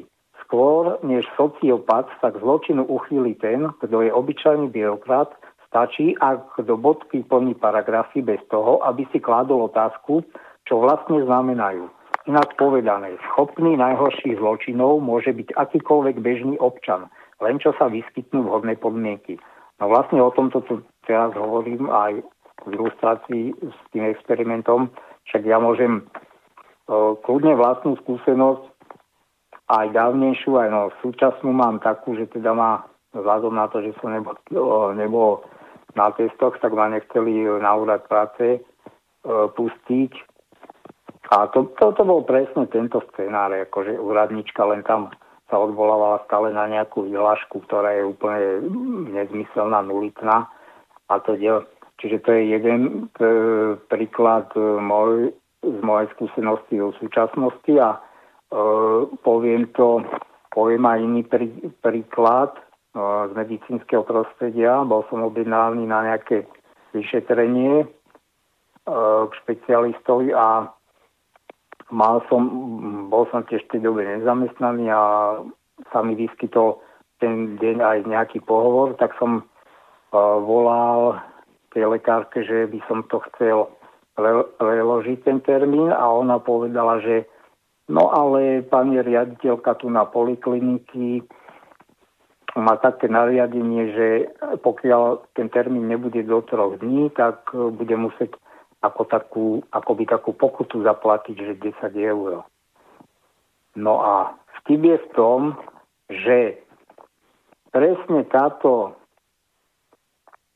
táto dotyčná bez rozmýšľania plnila príkaz a teraz keď dozriemím, že koho? E, riaditeľky polikliniky Dubnickej, ktorá to už dávno nie je a ktorá bola, ktorá si navymýšľala takéto poplatky kadiaké, neoprávnené.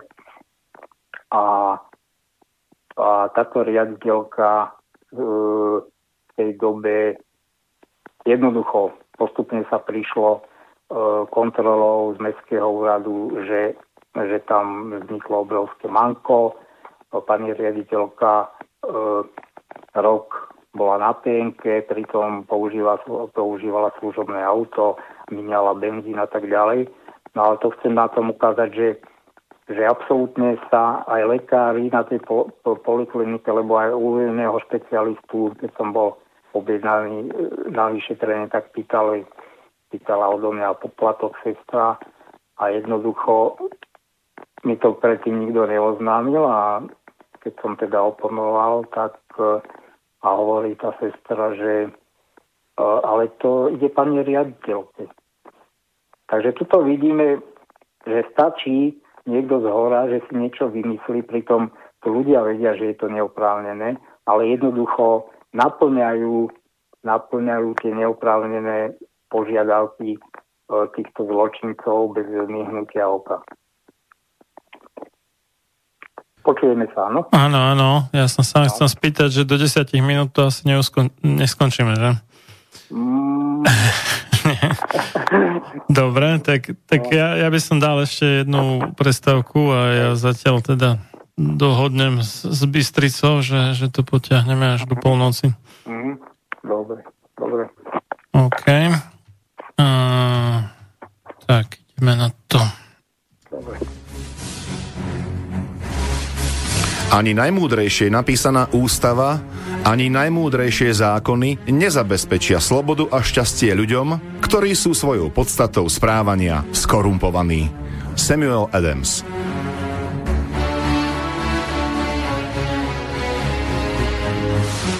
Počúvate Slobodný vysielač.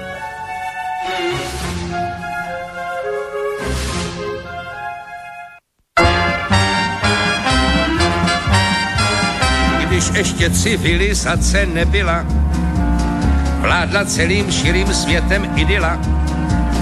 Lidi byli jen nahatý v opice, Brontosaurus válcoval jim silnice. Poledne mu dali metrák přes ličky a pak v jeho stínu hráli kuličky. dinosaur žral, lido o psi hrál. Když dostal hlad, tak si vzal a potom klidně spal. K obědu měl datle, ke večeři zas jelena, z palmy měl paraple, mlíko z vemena. Nic nepočítal, nebyly peníze, měl to, co si vzal, nebyla kríze a k tomu času byla fůra. Lidi byli nevinní, nebyla cenzura, nečtli noviny. Jak dosvědčí předpotopní nálezy, diluvium neznalo vynálezy. Jednoho dne přišlo lidem za těžký chodit líčit na mamuty jen pěšky.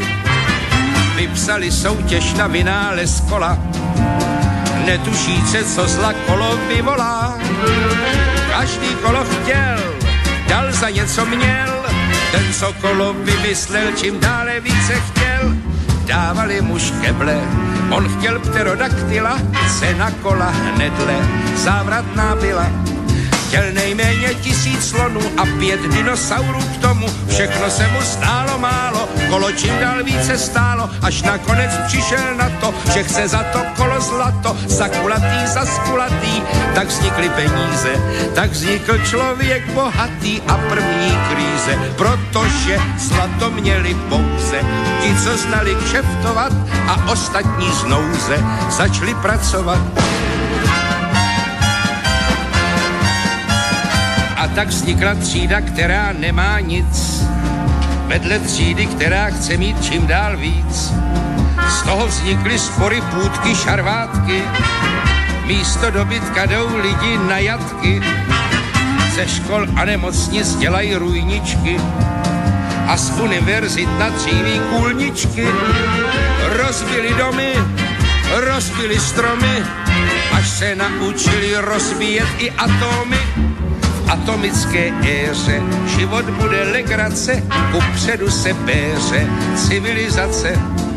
Už nebude práce třeba, atom zadělá na chleba, atom nám vypere prádlo a přitom vyškvaří sádlo. Energií atomickou nahradíme práci lidskou, nahradí nám všechny stroje, elektřinu, nafty, stroje, rozpustí moři ledovce, do roviny srovná kopce, v sobce požáry uhasí, Saharu zavodní.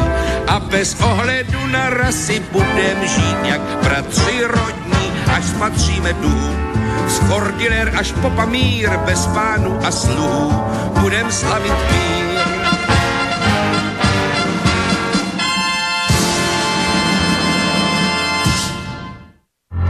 Túto reláciu počúvate vďaka vašim dobrovoľným príspevkom. Ďakujeme za vašu podporu. Počúvate Slobodný vysielač.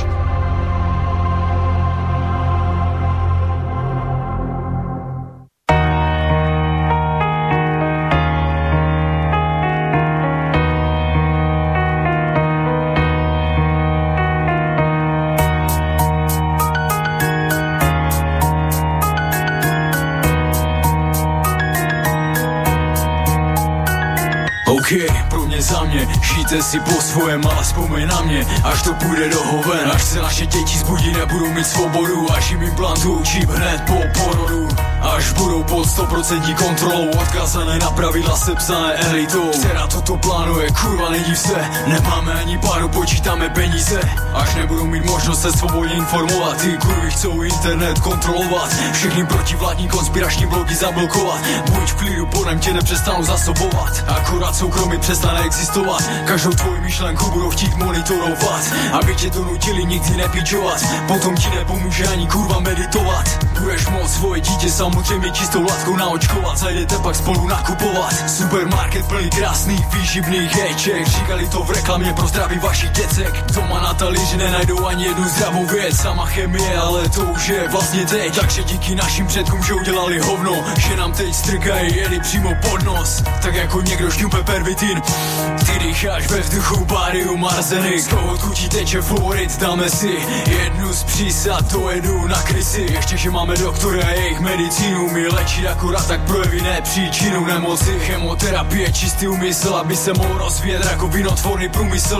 Na co hledat přírodní bylinky, léčiva, máme jedovaty léky a bílé pečiva. Farmaceutické továrny vlastní elity, těm můžem věřit, mají souzit a základy etiky. Ještě že máme mekáč, to ti tělo pročistí, ještě tak dva roky a budeme mít po piči. Místo každé večerky bude okýnko, kde si objednáš krásně vypečené stehínko.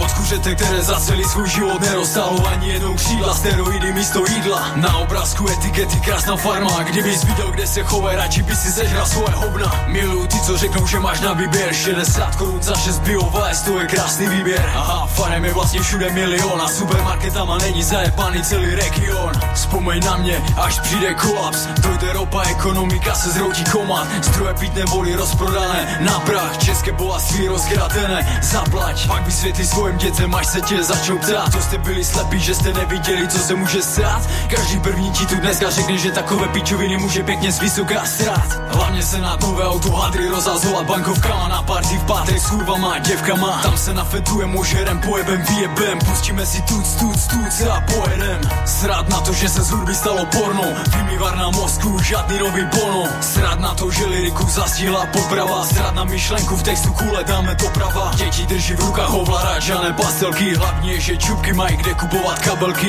Jediné, co umí pořádně nanést make-up a stráčí si masírovat ego, wake up. Takže všichni hlavu do písku a pokračujme, v konzumu ignorací chudobu dál překračujme. Nenávist, agresi v sobě dál pěstujme a o duševní zdraví vůbec nepečujme. A o to, co se děje nahoře, se nestarejme, hlavně místo jednoty jeden druhého dál odsuzujme. Ale pak si na mě vzpomeň, až to dojde do bodu, když se naše děti zbudí a nebudou mít svobodu.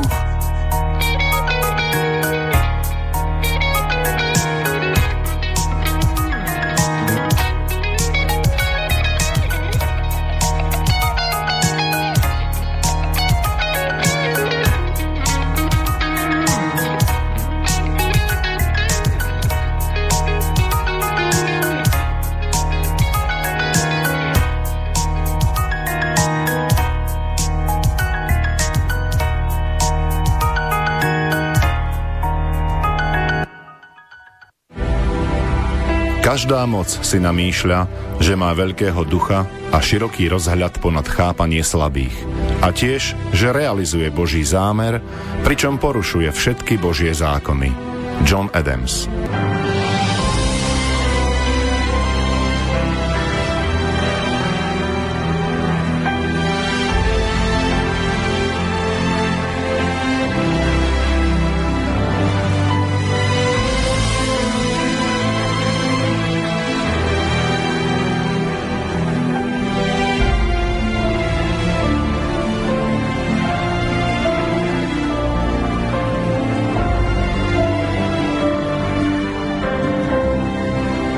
Počúvate Slobodný vysielač. Tak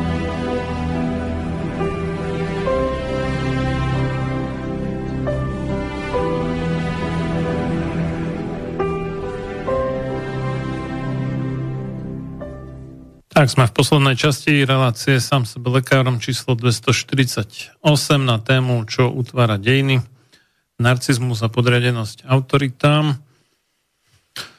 No, napísal nám ešte Peter z námestova, že že už nemám čítať jeho e-maily. Dobre, tak asi nebudem, no, keď nemám. A jaj, ale tu ešte jedna, jedna vec, toto predsa vám prečítam, že, že ináč máš skvelého hostia, úplne s ním súhlasím, nie je to kecalek ako ten vlk u, u Borisa Koronyho. No, vlk je v takej nemilosti, lebo je to jeden z mála obhajcov Európskej únie, čo vystupuje na Slobodnom vysielači.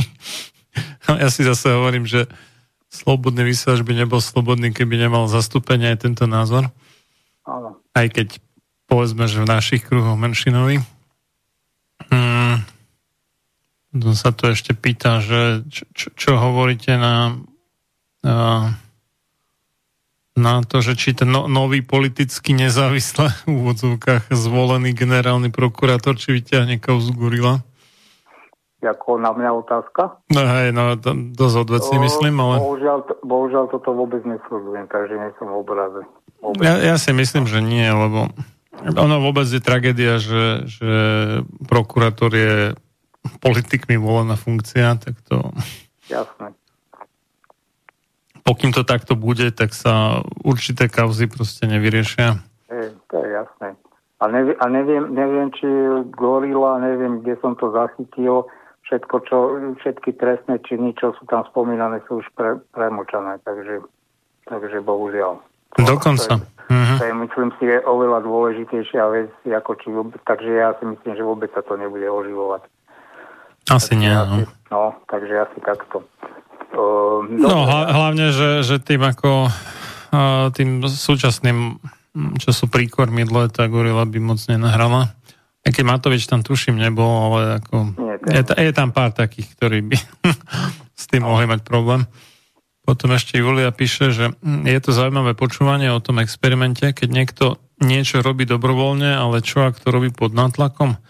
Bolo video na YouTube, ktoré je už teraz zmazané a malo sa to odohrávať v roku dvetisícosemnásť po väznici Guantánamo, tá, tá, tá na, na Kube, tá, taká enkláva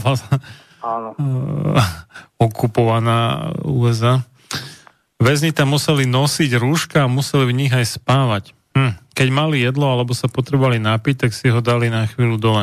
Ak odporovali, bola nakladačka od dozorcov. Výsledok bol ten, že tam väzni kolabovali. Zaujímavé, to som nevidel toto, priznám sa. Hm. O tých hruškách neviem, ale vlastne keď do, dobre, že nahrala posluchačka nahrávku, lebo o chvíľku budem o tomto hovoriť. Okrajové o tom Guantaname, ale vlastne o ďalšom experimente o uh-huh. Stanislavskom, však to tiež ešte poznáte. No. Jano z Anglicka sa pýtal, že ako sa volala tá česká pesnička, že nie je tento rap, tak tá, tá prvá bola od Jana Vericha Civilizace. A, no a Peter z Námestova sa pýta, že či nedám skladbu od Tomáša Ortela COVID devätnásť. Peter, keby si počúval, ak by si zistil, že som ju už púšťal v Butlovej vrbe tridsaťtri, čo bola teraz mimoriadne v útorok, takže už som ju dal. No, dobré, to je všetko, tak môžeme, mm-hmm. môžeme to završiť. Dobre, tak, tak už to dobuchám za tú polhodinku. No, vysvetlenie od Milgrama bolo teda v dvoch rovinách. Jedným je takzvaný konformizmus ľudských jedincov. Konformizmus znamená, že väčšinou jedinec prispôsobuje svoje konanie alebo chovanie, správanie celej skupine, v ktorej sa nachádza. Tam sa podľa tohto, podľa tejto teórie, alebo nie len teórie, ale aj vlastne empirických poznatkov vysvetľuje tak, vysvetľujú napríklad aj také, také skutočnosti, keď je auto nehoda a jednoducho sa tam zhrkne, ja neviem, pätnásť očumovačov a nikto, aj keď vidia očividne, že tam docha, došlo celství k nejakému zdravotnému poškodeniu a všetci len kúkajú, alebo častokrát ani keď treba hasiť, nikto sa nemá k haseniu. To je jedno, proste každý len stojí a pozerá. Ono sa to vysvetľuje tým, že keď je človek v novej situácii a keď, keď teda sa vyskytuje skupine ostatných, e, tak jednoducho e, všíma si nevedomky, možno podvedomé, nie že nejako očividne skúma, ale jednoducho vníma, ako sa správa celá skupina.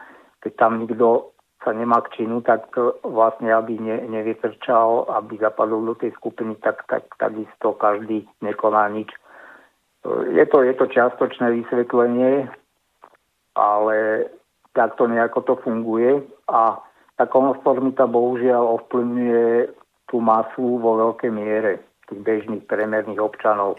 To bolo aj na YouTube také video, jak skúšali v nejakej čakárni, teraz neviem, či to bol pri lekárovi alebo kde, že, že čo to povie, že keď sa pravidelne, ja neviem, raz za päť minút alebo čo sa pískne a všetci sa postavili na chvíľu, potom, potom si sadli. Ne? Do, došla tam nejaká úplne neinformovaná osoba, postupne tí ľudia išli na rádu, odchádzali a tak ďalej. A, a potom zostali vlastne v tej čakárni iba ľudia, ktorí e, vôbec netušili, že o čom to je, ale všetci ako postupne e, na to pisknutie, alebo čo to a, bolo, a... že stávali a sadli, hej, že, že ani nevedeli, že o čom to je, lebo tí prví boli nejakí nasadení herci. Ja. E, áno, toto, Takže... toto, toto je aj na opiciach známe, že sa to, alebo na, vôbec na iných živočíšnych druhoch, že sa tie vedomosti odovzdávajú aj už aj ďalším jedincom, ktorí vôbec neboli s tou skúsenosťou spojení. No a že čas, často, že úplne nezmyselné. Áno, áno, áno. No a vidíme na týchto experimentoch, ja, mňa to veľmi zaujíma, lebo oni, oni vysvetľujú tak úžasne správanie ľudí, že tam, tam nie je ani čo de facto rozoberať nakoniec na tom. Takže Uh, ja tu spomeniem už, už len ten uh, stá, stanfordský uh, experiment, ktorý uh, asi o desaťročí neskôr uh, spravil uh, spomínaný Zimbardo. A tam to bolo, dá sa povedať, ešte brutálnejšie. Uh, totižto uh, zaprvé uh, vybral dobrovoľníkov, tam, tam sa mu hlásilo viac akože vysokoškolských študentov, on tam vys, vyselektoval takých za prvé, aby nemali nejakú diagnózu psychiatrickú alebo vôbec, aby boli relatívne vy, vyrovnané osobnosti, potom aby nemal, nemali nikto z nich záznam v trestnom registri alebo neužívali drogy. Čiže vo výslednom výbere ostalo dvadsaťštyri vysokoškolských študentov a e, celá podstata experimentu bola taká, že opäť losom e, boli, bola táto skupina rozdielila, e, rozdelená na dve časti. Jedni mali predstavovať väzňov a druhí vlastne dozorcov vo väzení. A keď ich takto rozdielili, tak potom už... E, nasledovalo, dá, dá sa povedať doslova, ako keď um, sa hrá film e, naživo, proste ich týchto vytipovaných akože väzňov prišla zatknúť ozajstná polícia v ich domovoch, nasadili im putá, obvinili ich, tuším, z nejakého lúpežného, pre, boli akože obvinení z nejakého lúpežného prepadnutia a proste boli zatknutí a e, odvedení do toho väzenia. Väzenie bolo síce vybudované provizorne na v súteréne tej univerzity, kde sa ten experiment odohrával. No a druhá časť tých študentov boli vlastne dozorcovia, tí dostali uniformy, e, mali aj obušky a e, mali e, slnečné neprehľadné okuliare, aby nedochádzalo k ročnému kontaktu. Väzni, väzni boli zatvorení do cieľ, no najprv, najprv ich najprv dostali oblečenie väzenské bez spodného prádla, čiže to mali na holom tele, mali aj nejakú m, ľahšiu, tenkú reťaz na jednej nohe, aby im pri, to pripomínalo, že sú vo väzení. Ďalej mali sieťku na hlave, ktorá mala imitovať, že sú ohol, teda oholení dola na hlave a mali, mali prišité čísla na, tých, na tom oblečení. Dovolené bolo, teda dozorcovia ich oslo, oslovali mesto mena iba tými číslami a prvý deň ešte nejako nebrali vážne celý, celý ten experiment, tak robili si tí väzni a srandu z tých dozorcov, lenže celý experiment mal trvať dva týždne. Ovšem, napravil také obrátky, že samotní účastníci sa nestali, nestačili diviť. Samotný Zimbardo, ktorý to celé vymyslel a, a realizoval, tiež sa nestačil diviť, dokonca tam sa dostal sám, samého, ho to natoľko ovplyvnilo, že, že sám bol prekvapený z toho, že akým spôsobom. No, tí väzni sa k tomu postavili rôzne. E, počas ten experiment, bohužiaľ, vôbec tie dva týždne ani e, neprebehol, pretože po šestich dňoch ho musel Zimbardo ukončiť a hneď si povieme, že z akých dôvodov. Na druhý deň sa väzni vzbúrili. E, tam, tam došlo, došlo k tomu, že teda vzbúra bola akože potlačená tými dozorcami. Hneď to nájdem. Väzni sa zabarikádovali, strhli si sieťky a čísla a zabarikádovali. Dozorcovia nastolili poriadok odohnaním väzňov od dverí hasiacimi prístrojmi. Potrestali ich, väzňov vyzliekli z tiel. Vodcov z búry zavreli na samotke. Aby rozbili väzby medzi väzňami, vytvorili celú privilegovaných väzňov, ktorí sa do vzbúry nezapojili. Prostredníctvom lepšieho jedla a o niečo dôstojne tých väzňov, ktorí sa nebúrili, tak týchto odmenili, čiže títo odmeniny mohli používať aj normálny zážitok. Od tých zbúrených väzňov tí mali obyčajné vedro na cele, tak, tak ako to vydávame aj v mnohých filmoch, alebo aj jak to mali tí Židia v tých vagónoch, keď ich prevážali. No a potom dali tie potky a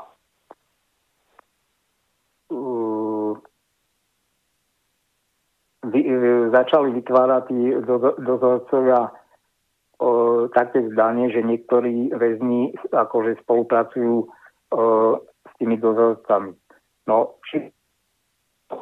prešli dva dni, bez toho, aby niekto im dával nejaké rady, tak samotní tí študenti, ktorí hrali úlohu dozorcov, doslova prišli na tak v každej armáde, šikana, či, alebo v každom väzení, alebo v koncentračných táboroch, alebo aj v tom, v to, v tom Guantaname. Toto je veľmi, toto má veľmi zaujalo, keď som to čítal, a, aké schopnosti má človek, keď ho niekto postaví do nejakej úlohy, že netreba ani, aby bol na tie veci vyškolený a hneď si nájde spôsoby, ako veľmi kruto, brutálne potlačať slobodu iného človeka.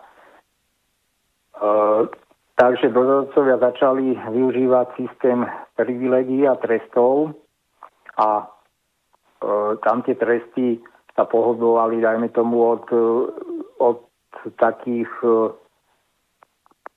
od takých trestov, že im zakazovali tým väzňom uspokojovanie základných ľudských potrieb. Napríklad, oh, tak to si vieme predstaviť, že to, toto znamená, keď sa nemôžete ísť proste ani vyčúrať, ani ísť na veľkú potrebu, že, to, že sa tam tí väzni vyprázdnili v tej cele. Potom ja tu, ja tu odcitujem, nech to bude, samotný Zimbardo, čo o tom napísal.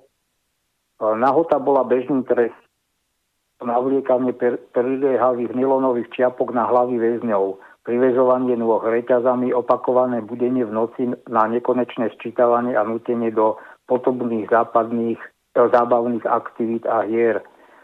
A teraz citácia, je to, že väzenský denník, piata noc, čiže, čiže predposledná noc, alebo posledná.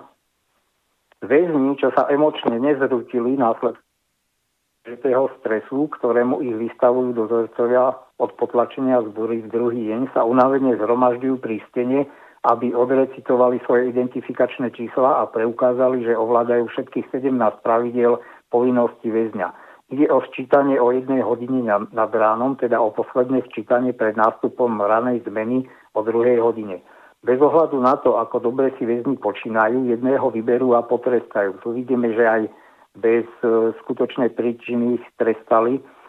Dozorcovia na nich kričia, nadávajú im a nutia ich, aby sa navzájom urážali.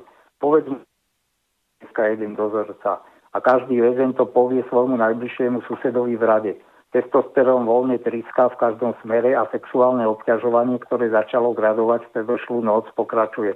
No o tomto sexuálnom ponižovaní to, to sa vie všeobecne ven tých na, na tom Guantaname a v podobných táboroch, kde zadržiavali tých väzňov.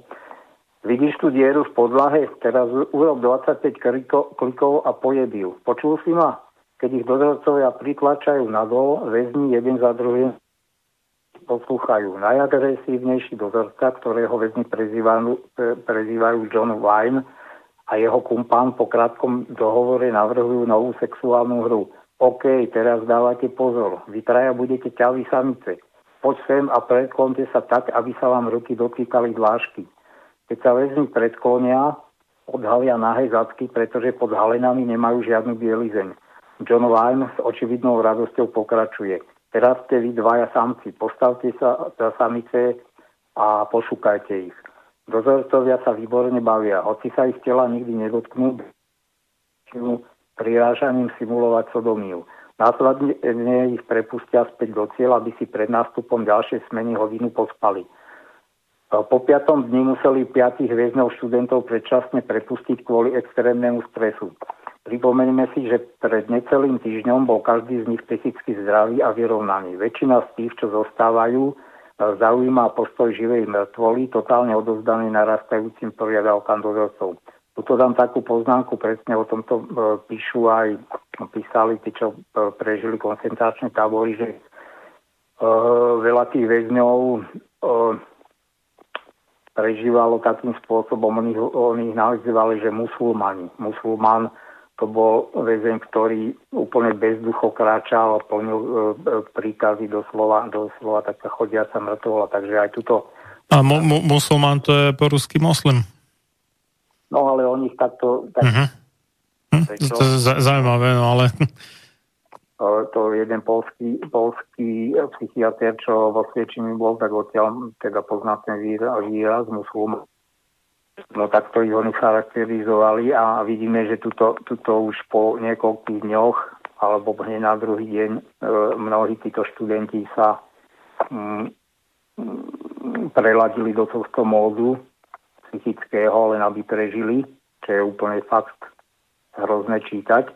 No, e, samozrejme, po, keď sa toto tam dialo, jednak on, Zimbardo, Zimbardo by pokračoval ďalej, lenže, a ďalej citujem, jeho po pokusu som pozval niekoľkých psychológov, ktorí o experimente nevedeli takmer nič.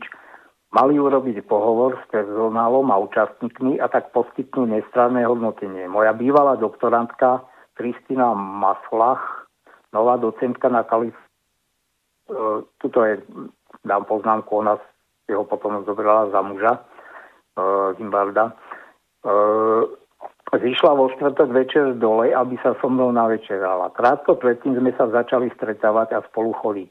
Keď uvidela zoradených väzňov s vrecami na hlavách, a znovu kazami a dozorcov, ktorí im hrubo nadávali, kým ich zaháňali na toaletu, rozčulila sa a odmietla môj návrh pozorovať, čo sa pri tejto skúške ľudskej povahy ohňom deje. Kristina namiesto toho vybiehla zo suterénu. Bežal som za ňou s výčitkami, že je precitlivená a nechápe, že výsledky prebiehajúceho výskumu sú dôležité. Je hrozné, čo tým chlapcom...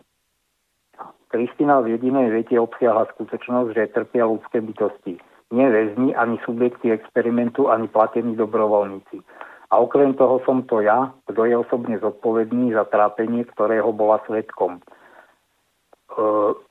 a o ktorom predpokladala, že je ešte strašnejšie, keď sa žiadny externista neprizerá. E, taktiež mi objasnila, že ak ten človek, ktorý je superintendant Stanfordskej väznice, je moje skutočné ja a nie som tým starostlivým veľkovisým človekom, ktorého si obúbila, potom som bol nechce mať už nič spoločné. Prúdka realita ma priviedla späť k rozumu. Súhlasil som, že sme zaš- zašli priďaleko a čokoľvek sme sa mali o moci situácie naučiť, je nezmazateľne zachytené na našich videách, záznamoch a mysliach a preto netreba ďalej pokračovať. Moja úloha v tejto situácii zmenila aj mňa. stal sa zo mňa človek, akým za iných okolností opovrhujem. Bezohľadný autorita. Dnes si uvedomujem, že mal existovať niekto nado mňou, kto by dohliadal na experiment a odpískal by ho skôr. A tuto ešte poznámka, že boli sa na nich pozrieť aj vlastní rodičia po, po, počas šiestich dňoch, a to je ešte šokujúcejšie, čo sa tu dozvieme. Aj väčšina návštevníkov nášho väzenia sa nechala počarovať. Jednotlivé skupiny rodičov, ktorí pozorovali svojich vyziabnutých synov po niekoľkých dňoch tvrdej práce a po dlhých nociach s prerušovaným spánkom, napríklad vyhlásili, že nechcú robiť problémy tým, že svoje dieťa vezmú domov alebo budú kritizovať systém. Aké, aké príznačné pre túto dobu. Namiesto toho sa podrobili našej autorite a pripustili, aby ich synovia neskôr zažili emočný kolaps. Vygenerovali sme kontext dominantného správania, ktorého moc rafinovanie rozbila zdanlivo neotrasiteľné hodnoty, ako je súcit, fair play a viera v spravodlivý svet. No, ja myslím, že to by k tomuto experimentu je, je tu ešte od neho aj on. On totiž to potom aj sa snažil obhajovať e, tých vojakov, ktorí, e, ktorých potom súdili z toho Guantanama za, za takéto zverské činy. No, obhajovať v tom zmysle, že nie celkom sú zodpovední za to svoje správanie, ale odvolala sa na ten svoj experiment, že vlastne pod vplyvom celého systému a tých podmienok, aké v tých, v tých väzniciach panujú, že dochádza k týmto, k takýmto činom. A ja si myslím, že to by sme už aj mohli skončiť, aj keď mal som tu nachystané, kade stihnem. To, čo som, to, čo som spomenal ohľadne tej, to, tej klasifikácie chorób, je tu jedna veľmi zaujímavá novinka, pretože je už pripravený dva roky nový, nová klasifikácia jedenástka, a práve v tej klasifikácii sa preklasifikovali mm, všetky tie poruchy, sexuálne poruchy, to znamená pohlavné identity, transsexualizmus, potom transvestizmus, fetišizmus, pedofilia, sadomasochizmus, zoofilia, nekrofilia už nie sú. A teraz sa podržte, vážení poslucháči, psychickými poruchami ako doteraz, ale je to nachystaná cestička na, na normalizovanie týchto úchylok, ale o tom niekedy na budúce. Takže ďakujem. To, to mo- momento, akože vážne, akože už vážne. Zoofilia, nekrofilia, toto už no, akože je to, nie je problém pre je psychiatru? To, je, to pre, je to preklasifikované, ale aby, aby... Dobre, dokončím to. No. To v takej rovine, že e, o poruchu ide len vtedy, keď uh-huh. ten postihnutý jedinec buď cíti z, z toho vnútorný rozpor, alebo keď dochádza aj k naplneniu jeho predstav alebo jeho chuťok. Pokiaľ on má takéto chuťky, ale ich nepraktizuje a nemá vnútorný rozpor, tak nie je ani chorý.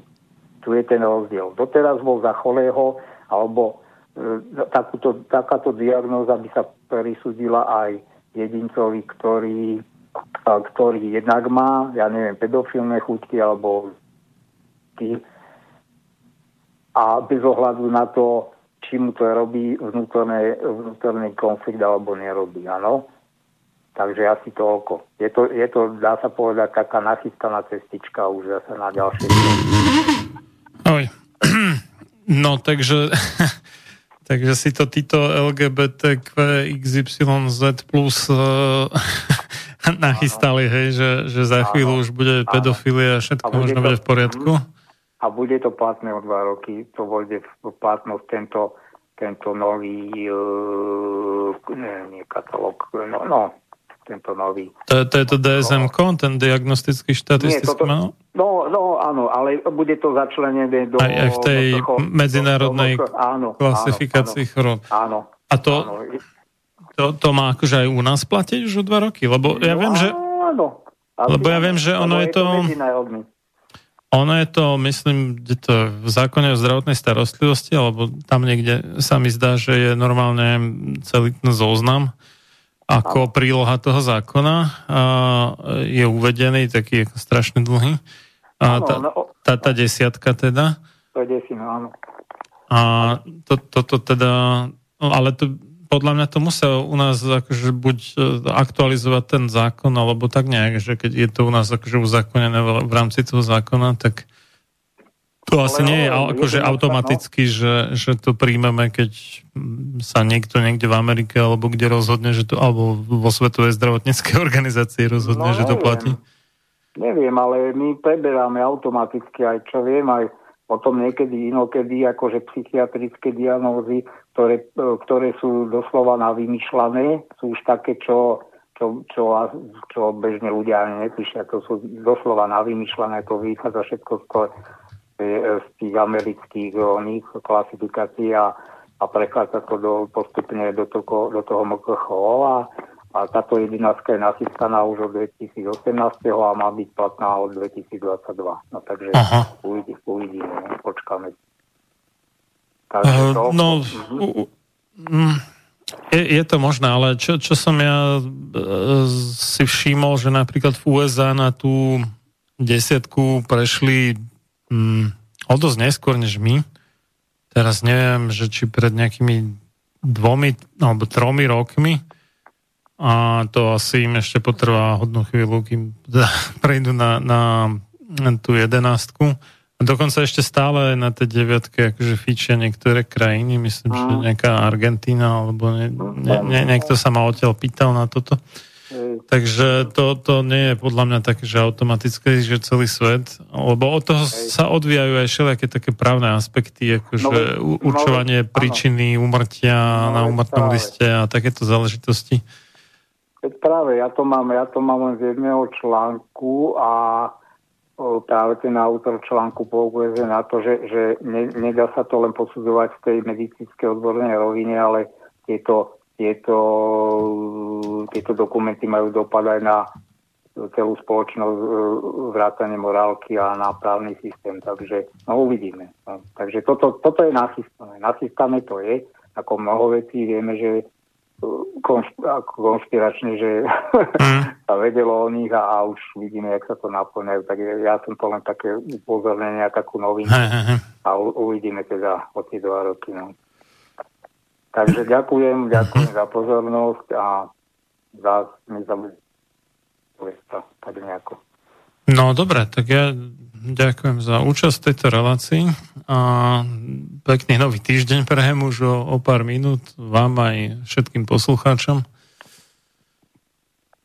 A ja, len, ja no. už len takú mm-hmm. no, ja, už len takú, ja už len takú poznámku ľudia, ktorí nie ste v obraze, čo sa týka práv sú, súčasnej situácie občianskych slobod a tak ďalej, tak uh, sledujte jedna v Infovojnu, tam sú relácie o tom, doktorka Krajníková, aj pán Harabin tam vystupuje často a pani Krajníková má vlastnú stránku žalob, žalob, žaloby voči štátu.